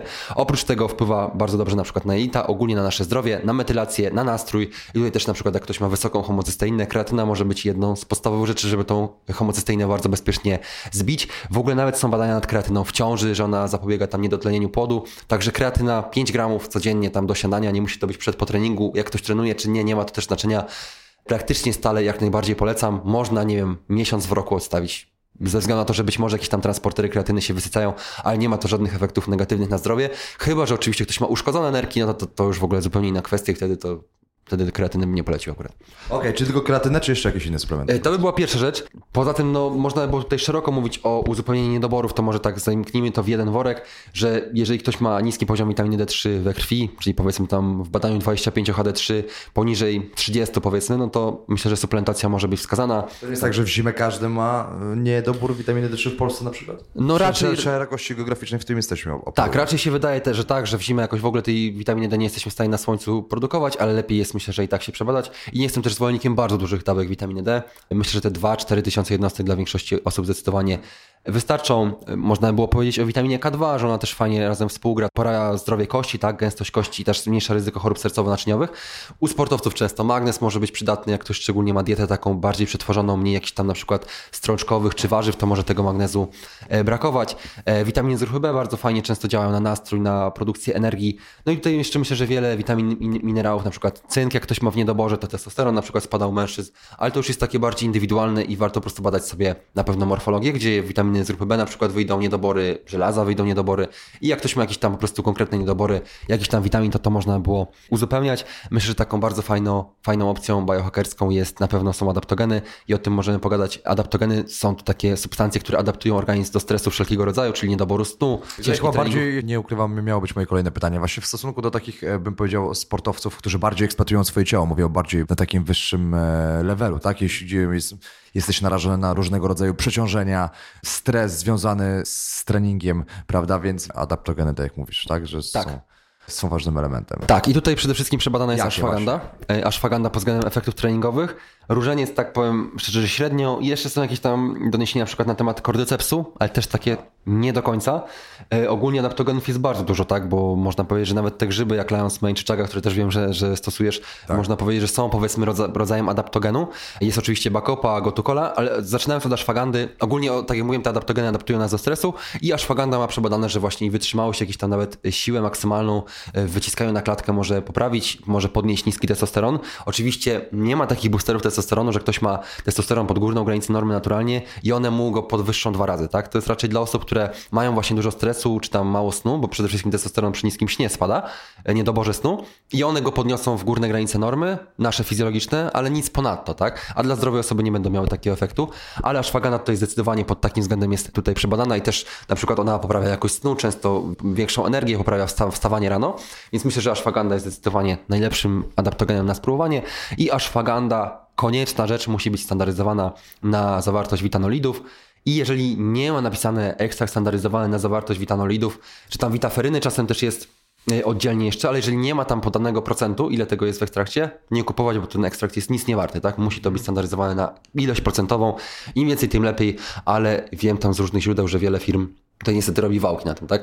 E, Ja nie wiem, czy tutaj mogę polecić swoją, z którą współpracuję. Możesz, rzeczywiście. E, Ja współpracuję z Alines, oni mają bardzo dobry ekstrakt i w Alines, jeżeli chodzi o jakość, w 100% tutaj ufam, także ashwagandę zdecydowanie z Alines bym polecił i nie poleciłbym na pewno tych polskich firm, które mają na przykład 9-10% ashwagandę, których w ogóle takich na rynku zagranicznym nie ma, a one kosztują, nie wiem, 30 zł. No to, to Czyli jest sprawdzać ekstrakt i źródło pochodzenia. tak, tak. Bardzo I- ważne. Też powiedziałeś o, tutaj o no- nootropikach różnych, y, które związane Tak. są właśnie y, z brain hackingiem, tak? Czyli jakby z usprawnieniem pracy mózgu, tak? Tak, tak, bo Czy aż Właśnie Lions Mane, prawda? Tak, to Lions Mane pod względem w ogóle badań na ludziach, niestety Lions Mane nie ma za dużo badań, ale efekty są odczuwalne i w ogóle kawa grzybowa to jest coś, co y, testuję praktycznie na wszystkich znajomych, tak? Znaczy, nie to też, że tak testuję w taki jakiś zły stopniu, tak? Zły sposób, tylko po prostu ktoś do mnie przychodzi i mówi, suple leżą zawsze na tym, masz coś na pobudzenie? Ja mówię, no to kawę grzybową i wszyscy tą kawę grzybową piją.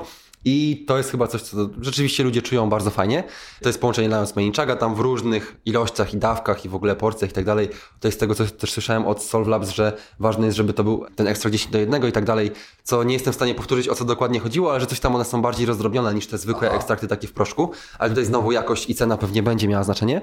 Ale w każdym razie e, Lions Mane i Chaga z połączeniem z kawą bardzo fajnie pracę mózgu nam wspierają i w ogóle Lions Mane ma te fajne badania na nerve growth factor, tak, ten czynnik wzrostu nerwów, że na strukturę mózgu na dłuższą metę może działać i tak samo jestem bardzo dużym zwolennikiem e, Bakopy Monieri i Gotukole, Gotukoli, które też bardzo dobrze na pamięć i pracę mózgu Jakiś wpływają. skrót tego specyfiku? E, Bakopa Monieri to jest bakopa drobnolista po polsku, a Gotukola e, po polsku, oj nie pamiętam jak po polsku, ale Gotukola, Gotukola po prostu.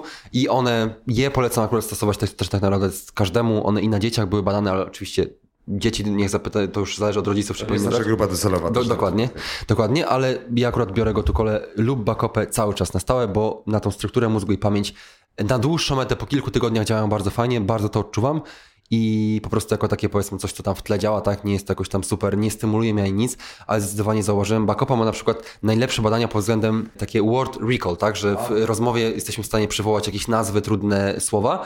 Ono pobiło nawet, tam było badanie z rzęszeniem, modafinilem i Bakopą, Bakopa pod tym względem jest najlepsza. I zdecydowanie to jest coś, co zdecydowanie zauważam, że w rozmowie rzadko mi brakuje słów stosując właśnie tego typu rzeczy i naprawdę przypominam sobie jakieś nazwy, nazwiska i tak dalej dużo, dużo lepiej, tak, Super, czyli, czyli jakby polecasz y, środki, które też sam stosowałeś i, Tak. i po prostu je polecasz. Tak, znaczy ja stosowałem... na, na sobie. Tak, ja stosowałem wszystkie, tak? tak naprawdę, no, nootropików ciężko było wymienić te, których nie stosowałem, tak samo jeżeli chodzi o saunę, medytację, morsowanie, to wszystko, o czym mówimy, sny, oprócz tego polifazowego, tak? Czyli E, tego floating. pierścienia, tylko tego pierścienia. Nie, Tak, i aura ringu, no, i aura ringu jeszcze. Zbieramy hajs na razie do niego. Dokładnie, dokładnie. E, A czy w- takim razie jesteśmy przy tych sub- substancjach? Czy w ogóle są substancje z jakiegoś, y, nie wiem, niezrozumiałego powodu zakazane przez prawo, które są warte uwagi, twoim zdaniem? Mówię na przykład gdzieś tam to jak konopie indyjskie, właściwie w nich e, zawarte THC i CBD. e, Też na nawiązuje do dość powszechnego stosowania tej substancji gdzieś tam, myślę, że wśród dużej grupy zawodowych sportowców, e, dlatego, że gdzieś tam jest to używka najmniej, jeśli możemy to w ogóle nazwać używką, najmniej powodująca jakieś takie Efekty treningowe, pogarszanie tak, pogarszanie kaca gdzieś i tak dalej. samopoczucia i tak dalej. Zresztą też szef UFC e, Dana White? tak, powiedział, że na konferencji prasowej, że 84% zawodników UFC regularnie zażywa marihuanę trakcie treningów. Czy twoim zdaniem ma to dobry wpływ na nasze, w sensie na nasze samopoczucie na pewno ma dobry wpływ, ale na ogólnie gdzieś tam na naszą regenerację i samopoczucie w takim, bym powiedział, rozumieniu długoterminowym. Myślę, że na samopoczucie to zależy, bo na mnie akurat przeważnie działa źle, ale to już tam inna kwestia. Myślę, że tutaj są też geny związane z tym, jak to reaguje na THC. I tutaj właśnie to bardzo warto jest rozróżnić THC od CBD. Też w mniejszości na pewno. Tak. Tak, zdecydowanie. THC jest substancją psychoaktywną, która daje, nie wiem, można powiedzieć, że high, tak i tak dalej. I często u zawodników UFC z tego, co właśnie oni tam się wypowiadają, na przykład zmniejsza im ból na treningu, jakieś mają tam kontuzje, no są w stanie po prostu walczyć i, radzić sobie po prostu mimo tego. A CBD jest substancją niepsychoaktywną, która jest w ogóle już legalna w Polsce, co jest fajne. Służy w ogóle do palenia jako oczywiście olejki, tam pasty, jeszcze inne różne rzeczy. I CBD, THC, no jakieś tam ma badania, tak, że może jakieś tam zmniejszać, może stany lękowe inne rzeczy. Ale szczególnie CBD, ta, ta niepsychoaktywna rzecz, jest super przebadana i bardzo zmniejsza stany zapalne w ogóle w różnych chorobach e, chronicznych, w nowotworach, na przykład przy chemioterapii zmniejsza wy, no, wymioty, tak? Takie złe samopoczucie, mdłości powinienem powiedzieć. I tego typu różnego objawy, zmniejsza jakieś tam bóle stawów i tak dalej, więc CBD zdecydowanie polecam bardzo. Myślę, że szczególnie w postaci olejków, chociaż też próbowałem niestety CBD, paru moich znajomych próbowało CBD i wydaje mi się, że te, które w Polsce są sprzedawane, nie do końca znowu mają tą jakość, które powinny, powinny mieć. I oczywiście CBD też są bardzo drogie, te 30%, więc być może palenie CBD, czy jakieś tam, nie wiem, waporyzatory, czy inne metody mogą być fajniejsze, bo to dużo szybciej trafia, trafia do krwiobiegu, ale zdecydowanie polecam i szczególnie jeżeli ktoś THC lubi palić i daje mu to, e, bo to czy ktoś... Z drugiej strony też wiemy, że palenie nie jest oczywiście odpowiednim sposobem transportu tych związków do organizmu, tak? To wiąże się tam z przyswaja- z przyswajaniem tych substancji smolistych, tak? Znaczy, jeżeli to jest waporyzer i dobre CBD, to już praktycznie tego nie ma. Więc, więc pod tym względem myślę, że to akurat moglibyśmy polecić, raczej takiego jakiegoś tam dużego problemu nie będzie. I jeżeli ktoś po prostu lubi THC, sobie zapali zwykłą taką marihuanę i daje mu to jakieś tam efekty treningowe, co jest indywidualne. Jeden, jak ktoś by źle się czuł na treningu, czy gorzej trenował, to by nie palił na pewno. Jeżeli ktoś to na niego działa, to myślę, że bardzo wskazane jest, żeby łączyć to z CBD, bo tak jakby e, THC na dłuższą metę może wpływać jakoś tam na mózg, na, na bardzo długą metę jakoś tam negatywnie, tak, na tą motywację i tutaj jest oczywiście kwestia tego, czy osoby, które bardzo dużo palą, już mają predyspozycję do takiego powiedzmy zamulania, czy osoby, które bardzo dużo palą, zamulają przez to, że dużo palą. To nie jest wyjaśnione, ale w każdym razie CBD, jakiekolwiek te efekty THC negatywne może mieć na zdrowie, niweluje, tak? Czyli jeżeli ktoś pali nie wiem, jointy trzy razy w tygodniu, to powinien w miarę regularnie albo palić CBD, albo stosować olejek, żeby to tak jakby wyrównać, bo tak jakby te kanabinoidy i ta reakcja w organizmie bardzo fajnie się wyrównuje. Także CBD bym zdecydowanie wtedy polecił. Tak, no oczywiście też długotrwałe stosowanie gdzieś tam powoduje jakieś zmiany gdzieś pod względem neuroprzekaźników i tak dalej, więc jakby tego też y, długotrwale nie polecamy, jeśli gdzieś tam chodzi o efekty tego, co nazwałeś gdzieś tam hajem, no to też to nie jest gdzieś tam przedmiot, można powiedzieć, naszej rozmowy, ale gdzieś tam pod kątem właśnie treningowym, zmniejszania e, właśnie bólu w mięśniach, czy, czy, czy właśnie gdzieś tam działania jakieś antyrakowe, czy nawet w ogóle też taka ciekawostka właśnie powodująca wzrost apetytu gdzieś tam. Tak, tak, tak. O, jeśli ktoś czytał biografię Arnolda, nawet e, Schwarzeneggera, no. to też znane jego gdzieś tam zdjęcia z Joytem na Venice Beach, e, e, gdzie to gdzieś tam też często w ogóle kulturyści jednym z takich bardziej znanych sposobów na zwiększenie masy mięśniowej pod nich kątem, w sensie wzrost apetytu 75% to jest naprawdę sporo. Mhm. Jeśli ktoś kiedyś palił marihuanę, no to też wie, że, że po prostu czasami to być może nawet 300% normy, więc to też myślę, że bardziej taka e, ciekawostka. A powiedz Michał, jeśli już mówimy o gdzieś tam bardziej takich zaawansowanych substancjach, to mi się też skojarzyła taka na, nawiązanie takiej takiego sposobu, w której jakby nie, no nie zawsze taka współczesna medycyna potrafi sobie odpowiedzieć na potrzeby gdzieś tam żyjących e, w szybkim tempie ludzi i można latami gdzieś tam się leczyć u najlepszych specjalistów, zażywać jakieś tam drogie farmaceutyki i tak nigdy nie dotrzeć do gdzieś tam takich prawdziwych, uporczywych e, dolegliwości, które gdzieś się dzieją w głębi u podstaw jakiejś psychoterapii. Nie wiem, czy e, tutaj mówię akurat ayahuasca, nie wiem, czy, czy, No, no. czy, czy może to nie jest jakoś związane z biochemią, ale, ale no gdzieś tam substancja, która może nam pomóc. Myślę, że jest w, w ogóle ba- bardzo fajny temat. No i w ogóle ustawić taki nową hierarchię tego, co w ogóle jest dla nas ważne. Ja osobiście polecam, nie wiem, czy miałeś okazję kiedyś. Niestety nie, ale zdecydowanie, znaczy bardziej może DMT, tak jako ta substancja aktywna, albo teraz słyszałem, że Changa jest jakoś tam bardziej dostępna. W ogóle bardzo ciekawe relacje są Doriana Yatesa na temat ayahuaski, nie wiem czy tam słyszałeś bardzo. Nie, nie, nie słyszałem, możesz powiedzieć. Jest w London Real na przykład, on tam opowiada bardzo długo, że on chyba brał dwa razy ayahuaskę i w ogóle tam opowiada, jak był w tej dżungli i poznał tą swoją teraz żonę, ona jest chyba Gail, Abigail czy coś takiego. Pierwszy raz ją poznał, poszedł na tą ayahuaskę i za pierwszym razem mówił, że był tam nieprzygotowany, nie robił tego oczyszczania, tak, że i palił jointy i w ogóle wcześniej chyba pił alkohol, więc nie poczuł nic, a za drugim razem no... A nie, nie, nie, przepraszam, troszeczkę pomyliłem. Zrobił tą ayahuaskę i nic nie poczuł, ale potem się dowiedział, że DMT jest substancją aktywną i potem zapalił sobie DMT i wtedy dopiero doznał takiego, że wszyscy jesteśmy połączeni, że jak krzywdzisz kogoś, to krzywdzisz siebie i tak dalej.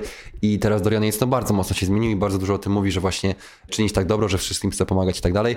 Oczywiście części pewnie słuchaczom wydaje się, że to w ogóle jakaś ezoteryka, ale myślę, że tego typu substancje mogą taki, taki przełom dać, tak? Yy, Psychodeliki szczególnie. Więc dla mnie bardzo ciekawy temat. Szczególnie jeżeli właśnie ktoś medytuje i nie wiem, ma jakieś tam, powiedzmy, że nie wiem, duchowe czy jakiekolwiek tam inclinacje, to, to może to fajnie, fajnie zadziałać. Na pewno przechodzisz za ayahuaską na jakiś tam kolejny etap y, takiej świadomości, ustawiasz od nowa hierarchię wartości, rzeczy, które są w ogóle dla ciebie ważne. W ogóle nie, niezwykle, w sensie mam dużo przyjaciół, którzy stosowali i, i myślę, że bardzo ciekawy temat. W ogóle y, w podcaście, nie wiem, czy słyszałeś y, podcast Reda? Bo w podcaście- Czerwona kartka? Czerwona kartka. Nie, nie słucham. Znaczy wiem, że jestem na CGM, ale nie słuchałem. Nie, słuchaj, w podcaście świetny wywód na ten temat w ogóle miał Maciej Kapolski. W ogóle, bo Maciek teraz też chyba jest e, w ogóle w Peru. Opowiadał e, w bardzo ciekawy sposób. Mam nadzieję, że kiedyś z nim pogadam o tym e, w podcaście. No, miał kilka razy okazję przejść rytuał ayahuaski, no gdzieś tam bardzo. W ogóle też polecam e, podcast e, z Maćkiem Kowalskim Reda. W ogóle mega super gości, super robotę robi, więc też e, w ogóle w bardzo ciekawy sposób poruszają ten temat. A w ogóle też my robiliśmy nawet na jednym szkoleniu o ayahuasce też cały taki, no tam o psychodelika był cały ten i badałem dosyć mocno temat i w ogóle ayahuasca działa silnie na przykład przeciwpasożytniczo, tak? To jest udowodnione i przez to, że tam DMT I tak dalej, podnosi neurotransmitery i ma też tam, hamuje mała tak jakby rozkład tych neurotransmiterów. Dzięki temu mamy mocno podniesione neurotransmitery przez dłuższy czas, no i oczywiście też takie efekty oczyszczające właśnie powodują te biegunki i wymiany, tak? Więc, więc to się jakoś tam łączy. Czy mówisz o, samym, o, mówisz o samej substancji, czy efektach? Nie, rzeczywiście całym- podczas ayahuaski masz ten rytuał, gdzie coś musisz wymiotować, prawda? Więc, więc y, Nie, to właśnie to jest związane, że ayahuasca zawiera substancje przeczyszczające a, sobie. czyli jeśli chodzi o detoks też polecasz bardzo. Znaczy, no to, to, to już nie wiem. Nie, to czy- wyższa szkoła jazdy, nie? To wyszliśmy troszeczkę Nie, to myślę, że to abstrakcję. tylko- tylko w celach E, To duchowych, jest też tak? bardzo, no to słyszałem gdzieś tam, że to jest dość ryzykowny temat, bo czasami możesz nie, nie wrócić z tych e, zaświatów i potrafi ci troszeczkę zostać. Więc też są takie przypadki, więc dość ryzykowny temat. Stosowałeś jakieś e, psychodeliki kiedyś pod tym kątem na sobie, że... Jeszcze nie. Temat, dobra, temat drażliwy, widzę. Nie, nie, ale szczerze, szczerze jeszcze nie, ale mogę powiedzieć szczerze, że mam w planach na pewno. Tim Ferriss bardzo otwarcie o tym, o, Tak. o mówi o tych rytuałach, zresztą on też przechodził kilka razy Tak. rytuał w ogóle. Myślę, że kiedyś możemy za dwa lata umówić się na jeszcze jeden podcast i... i O, to już będzie po doświadczeniach, na, na, na pewno. Michał, e, świetna rozmowa. Powiem Ci bardzo dużo konkretów. W sensie bardzo mi się też podoba, tak jak powiedziałem na początku, Twój sposób wypowiedzi, bo nie zalewasz e, jakimiś niezrozumiałymi słowami swoich wypowiedzi, definicjami, tylko to jest bardzo w ogóle fajne, że potrafisz w bardzo taki e, ciekawy, prosty sposób przekazać e, swoją wiedzę. Ja to mega doceniam, bo wychodzę też z założenia, że im więcej wiesz, tym bardziej prostego języka używasz e, w taki sposób, żeby przekazać jak najwięcej informacji. Myślę, że wiesz, to się udało. Wie- Wielkie dzięki, Michał, świetna rozmowa. Dziękuję bardzo. Dzięki.